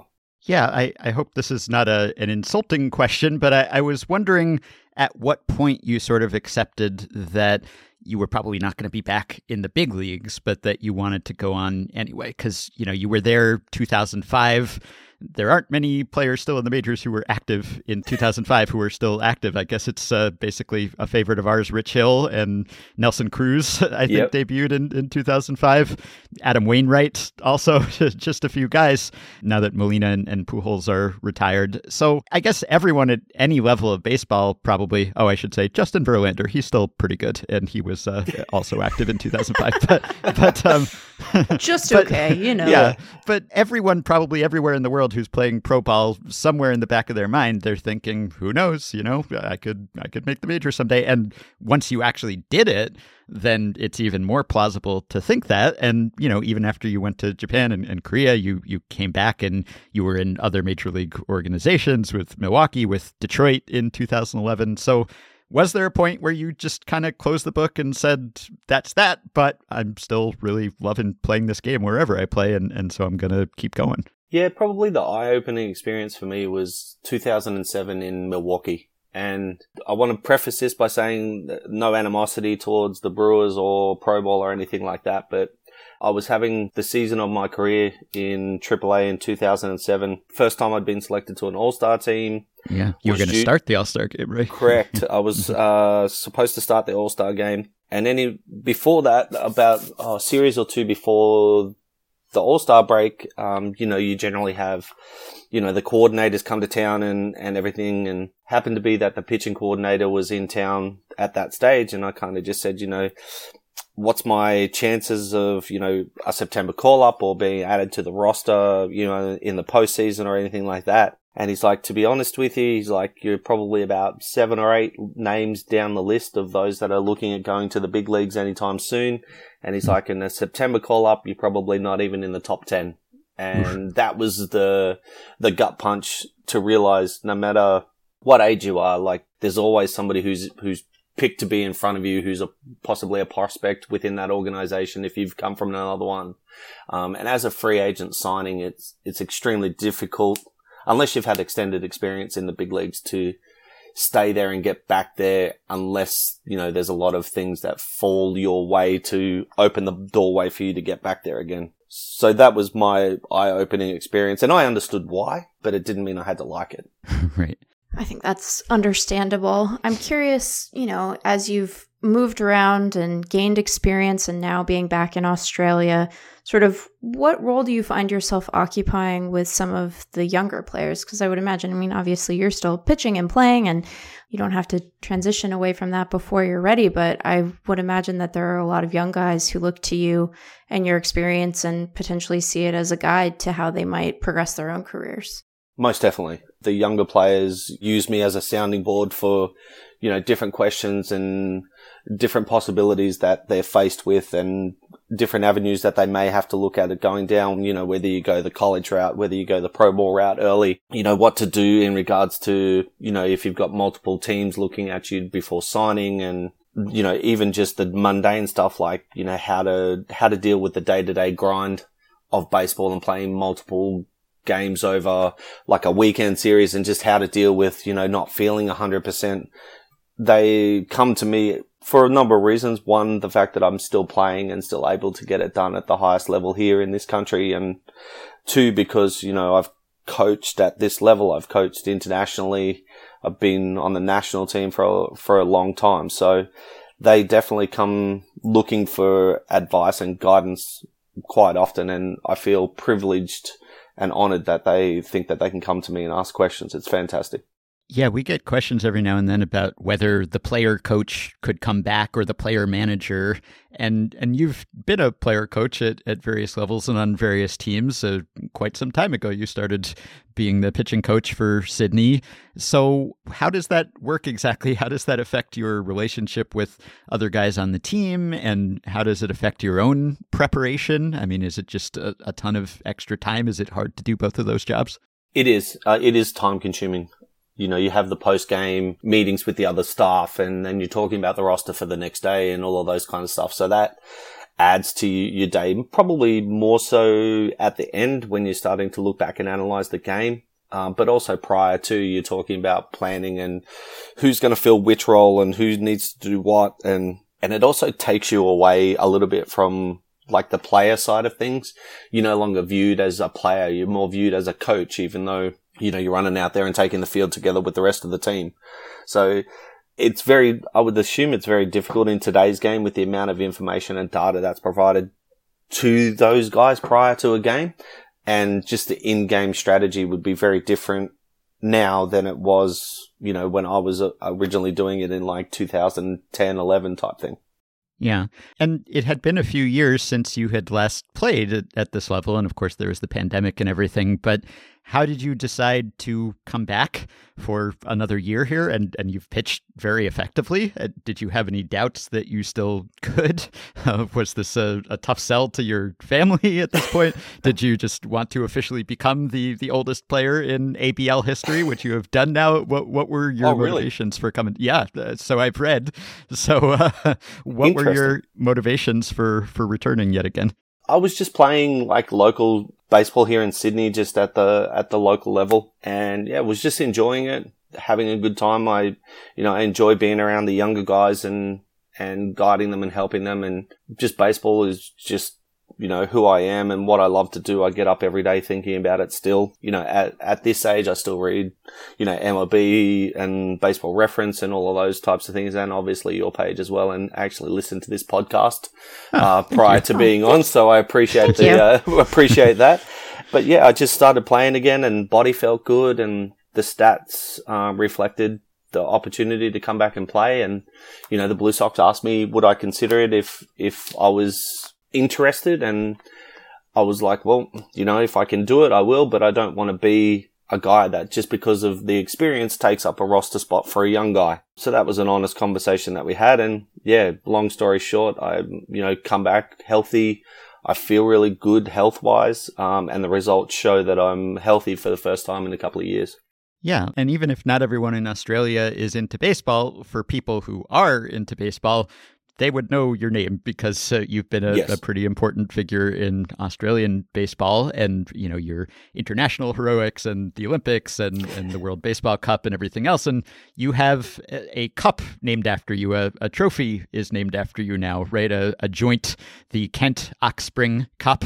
Yep. Can you explain what that is so Sydney and Canberra are only three hours drive apart, and it's linked by a single, well, what used to be just a single highway. It used to be called the Hume Highway Cup. So it's kind of the inter interleague rivalry, the local derby, whatever you want to call it. And somebody pointed out that the Hume Highway doesn't actually link Sydney and Canberra. There's another road that you've got to take. So they decided to change it. And um, the fact that Stephen Kent, the other gentleman who the cup is named after, and myself have been in the league since it started again in 2010. Um, we've been the stalwarts for, for both cities. So yeah, they just decided to, to name it the Kent Oxspring Cup, the KO Cup. And, um, yeah, both of us were extremely honored and surprised when it happened. But, um, yeah, it's a, a wonderful testament and I'm very thankful for it. And we touched on this a little bit, but but as you said, you and your wife have been married almost 20 years and together a lot longer than that, Mandy, and you have three kids together. So what sort of sacrifices have you had to make over the years playing in as many places as you've played in, in terms of not being able to see them as much as you'd like or or them traveling to see you? I mean, how hard has that been at times? Uh, it's been a big test um, of our Yeah. of our relationship, uh, especially early on when you know she was still working here in Australia and I was spending you know my full time in in America and focused on on that. But she's always been supportive right from the very word go. Um, she was like, "No, you've got to go and do this and see where it's going to take you and see what this becomes." And obviously the further along you go and the more success you have, then traveling together becomes a lot easier. And we started to spend more time together, you know, in 05 when, you know, second year on the 40 man roster had better income. And yeah, she's traveled with me ever since until children got to schooling age. And then it was decided that they would come back here and do schooling. And yet they've still continued to travel as much as they can with me. So the biggest sacrifice is just time away from one another and time away from your family. But at the same time, what it's brought us is some ex- some life experiences that our children would never have gotten had it Yeah. not been for baseball and the places Yeah. that I've gone. hmm right.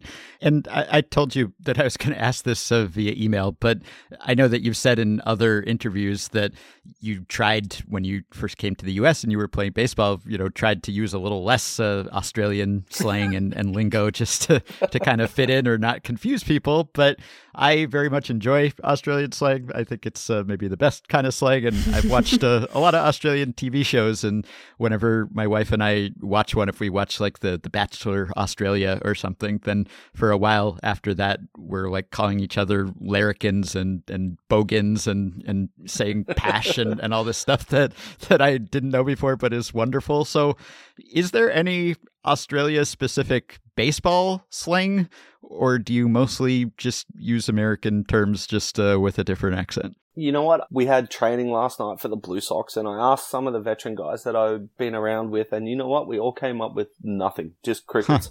we, you know how you get put on the spot, and you're like, I know there's an answer to this, and so I'm sure there is some slang, and if I if I come up with it, I'll I'll email you and let you know. But last night we just all looked at one another and went, "There's nothing that kind of jumps out at us." But what we we do use a lot of nicknames out here. It's generally related to either your name or where you're from, or something or something that you've done, like to make an idiot of yourself or anything like that. So, but more so, it's just yeah. It's a lot of straight up terms, but yeah, I can't think of anything off the top of my head. I apologize, Ben, for that. No, if if any existed, I'm sure you would be aware of it at this point. So, Yeah. I mean, when you say other veteran guys, what are you talking about relative to you in terms of age and experience here? And Jeez, Ben. I'm sorry. I'm guessing there's a little bit of a gap between the young guys and the veterans, and then the veterans and you. but Yeah, um, well, there's a couple of other guys on this team that have been in the league since it started in 2010. So, mhm. but yes, they are significantly younger than I am. Um, they're still in their 30s, which is uh, which is good. But they've been around just as long as I have and experienced, you know, in this league just as much as I have. So, Yeah. you know, they're looked at as as the veteran core and. You know, when I was not playing due to health reasons and I was just a coach, you know, those guys became that veteran presence to go to in the clubhouse and on the field. So, you know, I pay them the respect that they're due as veterans and I don't step on their toes. Um, I let them lead the clubhouse. Um, I'm just a, just an extra old head that sits in the corner. yeah, uh, we asked Rich Hill about this when he was on last year, but just you know the way the game has changed since he came up, since you came up. I mean, it's uh, completely different in so many ways. But I wonder when you're playing against younger guys, and obviously you're you're holding your own more than that. But what do they do differently, or or than you did when you came up, or or your contemporaries at that point, or you know, are you impressed by just how good they are, how hard they throw? What have you had to do to adjust to kind of keep pace with the way that the game has evolved in the past couple of decades? The preparation is definitely significantly different now than when I came up. all the exceptional things that have come from, you know, the Jaeger program with the resistance bands and then driveline with the weighted balls and the, the pliable warm up system and all of that kind of stuff. So just looking at that and understanding that dynamic and how that has influenced both training prior to, during and post game has been, been wonderful to see. But, but there's a fine line that needs to be crossed by every player individually as to what's the right amount, what's too much, and what's not enough. I'm curious when the day eventually comes when you decide that you are done playing. What do you think the future holds for you? Is it further time in baseball in a coaching capacity, or do you think you might entertain something else? There's lots of avenues that are that are there. You know, I've had conversations throughout my career about scouting post playing, about coaching post playing, you know, or the possibility of just stepping away. I don't think the last one is very entertaining by by any means, but yeah, there, there's always been the conversation there about what what's next, and luckily I haven't had to face that thought process yet. But yeah, the I don't think stepping away from the game would be very entertaining for me at the moment. But there there is the avenue of the possibility of scouting or coaching, you know, either here in Australia or possibly trying to go back stateside or internationally and being involved with an organization somewhere along the way. Well, I've read that you have been a bartender and a retail salesman and a, a banker. You worked at a bank, so Yep. you, you've tried out a few other careers, but I guess uh, none of them quite clicked the way No, that baseball has. no, they certainly didn't hold my attention like baseball does. That's for sure. Well, we're glad that uh, you found your way to baseball and baseball found its way to you, and it's been really an incredible career. And, and you're epitomizing the the tear the uniform off me type guy here. and, Yep. uh, Yep. and I, I hope that you're able to hold off that moment for, for a while yet. So we will be uh, following your continued exploits, and we wish you the best. And, and thanks so much for uh, joining us despite a 16 to 18 hour time difference here. We appreciate it. it's been an absolute pleasure, guys. I appreciate the the chance to come on here and speak with you both, and yeah, just want to say thank you very much for for the props, and yeah, I do appreciate it. How's the Australian WBC team looking this year? It actually looks pretty good. They just um, announced the selection roster the other day. That's pretty exciting news for everybody. So yeah, I'm looking forward to seeing what happens going forward and, and the whole preparation to that and, and the team that's available to go away should be, should be exciting. So fingers crossed some of the young up and coming players, both in pro ball and college, get the opportunity to experience that because it's, uh, it's a wonderful process and playing in Japan will be an eye-opening experience for some of those guys that haven't done it before. All right. Thank you, Chris. Appreciate it, guys. Have a wonderful day.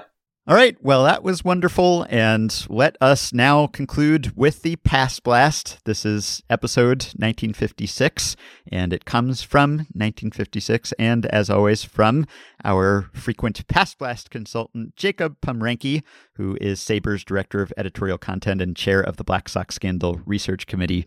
Speaking of SABR, by the way, as you noted, Chris Oxspring has been around so long that he has a Saber bio, which is usually the case only for retired players yeah, and it needs an update now because it's a few years old and he has continued to play. That's right. so, all right. So, 1956, Jackie and Willie. Jacob writes One common misconception about the end of Jackie Robinson's career with the Brooklyn Dodgers is that he couldn't stand the idea of putting on a Giants uniform, so he chose to retire instead of accepting a trade across town to Brooklyn's hated rivals. In reality, the 38 year old Robinson had already decided to retire before the trade was made on December 13th, 1956, when the Giants sent journeyman pitcher Dick Littlefield and $30,000 to the Dodgers in exchange for Robinson's contract. After the news broke, Robinson initially expressed some interest in joining the Giants and playing alongside Willie Mays. For his part, Willie Mays was overjoyed at the prospect of playing with Jackie Robinson. Bill Nunn Jr. of the Pittsburgh Courier interviewed Robinson over the phone and persuaded him to release a telegram that Mays had sent, which read, quote, I've always admired and respected your talent and ability. The knowledge that we will be teammates is an indescribable pleasure. I am looking forward to some memorable days following your guidance. I hope to reach some of the heights that make your record stand out like a pinnacle. It's one of my greatest thrills and happiest moments to be able to say, Welcome, Jackie, to the Giants. But Jacob writes, Jackie Robinson had already made his decision, and even after the Giants offered to double his salary to $60,000, he announced his retirement in an exclusive article in Look magazine on January 22nd, 1957. The Dodgers Giants trade was voided, and Jackie and Willie never became teammates in 1957, what would become both teams' final season in New York City before moving to California. And Ron Shelton was growing up in California as a big fan of the Dodgers and Jackie Robinson because his mother had gone to Jackie Robinson's high school in Pasadena a couple of years before Jackie did. So I'm sure he would have been excited if Jackie had made it out to San Francisco with the Giants. But that didn't happen. So he called it a career, but would have been uh, quite a thing to see Willie Mays and Jackie Robinson as teammates. And as we discussed in our episode some time ago about the Willie Mays documentary on ESPN, there was uh, some strained relationship Yeah. later between those guys because Jackie was critical of Willie for not using his platform to be even more vocal and, and outspoken than he was but there was a, a lot of admiration there, Yeah. obviously from from Willie to Jackie, certainly at, at that point. So would have been uh, an interesting chapter of baseball history if Jackie Robinson had gone elsewhere and kept playing. But we think of him as a Dodger only, or at least during his time in, in the integrated majors. Yeah. All right, couple quick follow ups for you before we wrap this thing up. First, I have another update to the ongoing saga of the chicken tenders at the Toronto Ritz Carlton that Brandon Belt cited as so scrumptious. We speculated that these might have played some small part in his deciding to sign with the Blue Jays. It's like that famous quote from Crash Davis You never handle your luggage in the show, somebody else carries your bags, you hit white balls for batting practice, and the ballparks are like cathedrals. The hotels all have room service, and the tenders are delicious. I think that very last line may have been cut from the final script. And then we got a personal testimonial from listener Brian, who wrote in with a wonderful memory of visiting Toronto from Detroit as a 10 year old in 1988 to attend a wedding, and while he was there, having chicken tenders at the Ritz Carlton that lingered in his mind for decades to come. Sadly, however, we have to issue a retraction here. We got an email from Andrew who wrote, I have the sad duty of letting you know that Brian's memories of chicken tenders in 1988 are incorrect in at least one respect. They couldn't have been at the Ritz Carlton because there was no Ritz Carlton in Toronto then. The Ritz Carlton in Toronto didn't open until 2011. The likeliest scenario is that he's remembering a dinner at the Four Seasons, which would have been the top hotel in Toronto at the time. It's always possible that the Ritz raided the Four Seasons for kitchen staff when they first opened, and the legacy has continued that way. Andrew signed off pedantically yours, but hey, we're all about accuracy here. We appreciate the correction. I put this to Brian, who acknowledged that he must have misremembered, and maybe in multiple ways. It was his dad who thought it was the Ritz, so Brian's dad is the real culprit here. Brian's dad also corrected Brian that it was not a wedding but a bar mitzvah. We have not fact checked that claim, probably more difficult to disprove. So it's possible that chicken tenders are just delectable everywhere in Toronto, the famous Toronto tendies. It's also possible that Brian has misremembered how tasty the tenders were. But look, I like this. This is why when players tell stories about their careers, when you check the actual details, you find out, well, actually, it couldn't have happened in that game because uh, those two players weren't ever in the same game, or that guy was not teammates with that guy, or, well, it couldn't have been that inning because this other pitcher was pitching. There's always something off, right? Memory is fallible. Rob Neyer refers to efforts to verify those claims as tracers. Maybe we need to rechristen them tenders. So, no harm done. We also got another email from a Toronto resident named Sean, whose message had the subject line How can you not be pedantic about hotel chicken tenders? Great question. You can't not be. And Sean is actually a hotelier, so he confirmed that not only did the Toronto Ritz not open until 2011, there was not a pre existing one in town or anywhere in Canada prior to that time. He also notes that speaking of Toronto pricing, I'm not sure how familiar you are with the market, but the closest proper house listed for sale to the Ritz Carlton is 145 Portland Street in Toronto, a modest home that could be yours for 2.3 million Canadian dollars. I don't know if it could be yours, but it could be Brandon Belt's. Or actually, I guess it couldn't be Brandon Belt's yet, because as we covered on a recent episode, there's a new law about non residents buying homes before 2025. Maybe he can get someone else to buy it with his cash under a different name. I believe we had a listener in our Discord group who, after hearing our discussion, and Belt's Rave Review tried to stop by the Ritz to taste the tendies themselves. And to their dismay, they got denied. They got non tendered. They were not served because the tenders are on the room service menu and they're not available to anyone who isn't staying at the hotel. So even Brandon Belt may not be able to obtain tenders unless he does stay at the hotel, or I guess he can just get a room and not really stay in it. He could probably afford to do that if the tenders were worth it. We will keep you apprised of any other information on this tender topic that comes to our attention. Also, Meg alerted me to the fact that there is a new job opening for the Pirates social media coordinator. So if you want to be the person who puts together the Pirates hype videos for new editions, maybe that could be you. I will link on the show page if you're interested in applying. And lastly, last time we talked about the Tigers' outfield dimensions and how they discovered that center field, which was listed at 420, was actually 422 feet deep. And so when they moved the fences in, or as they do it now, it's now going to be moved to 412, not 410. And we wondered what else are teams hiding? How deceptive are these outfield fence labels? Now, I was thinking that they had probably discovered that the fence was two feet deeper than advertised when they were moving it in or deciding to move it in. But listener Alex reminded me that they may have known about this for some time. There is a post on the MLB Technology blog by Clay Nunnally from October 7th, 2019. And as part of the transition of the StatCast system to Hawkeye technology in 2019, there was a full super accurate survey of dimensions. So we were laughing about this phrase in the Tiger story, highly accurate laser measurements, but that really is what happened from this 2019 post. LIDAR is a measurement technique in which a laser is bounced off surfaces and detected to generate information about an environment.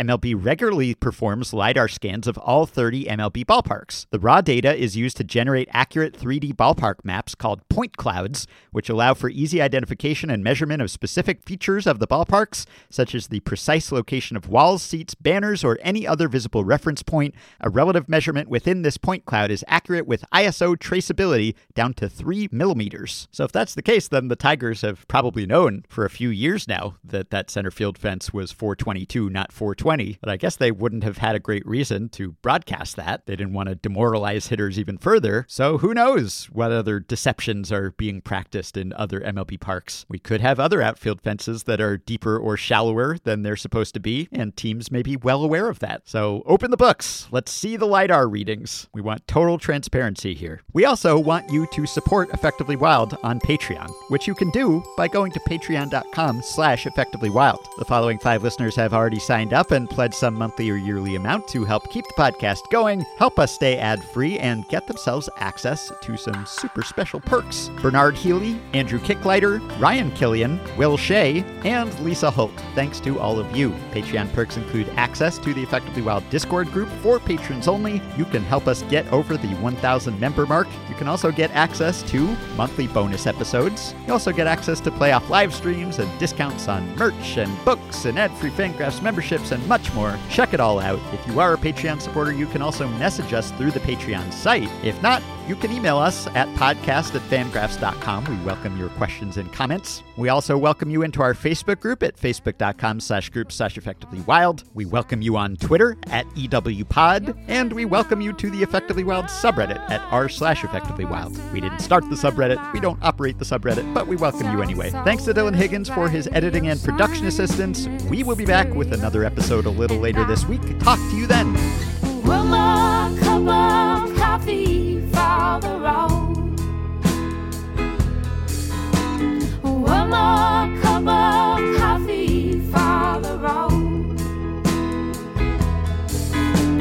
One more cup of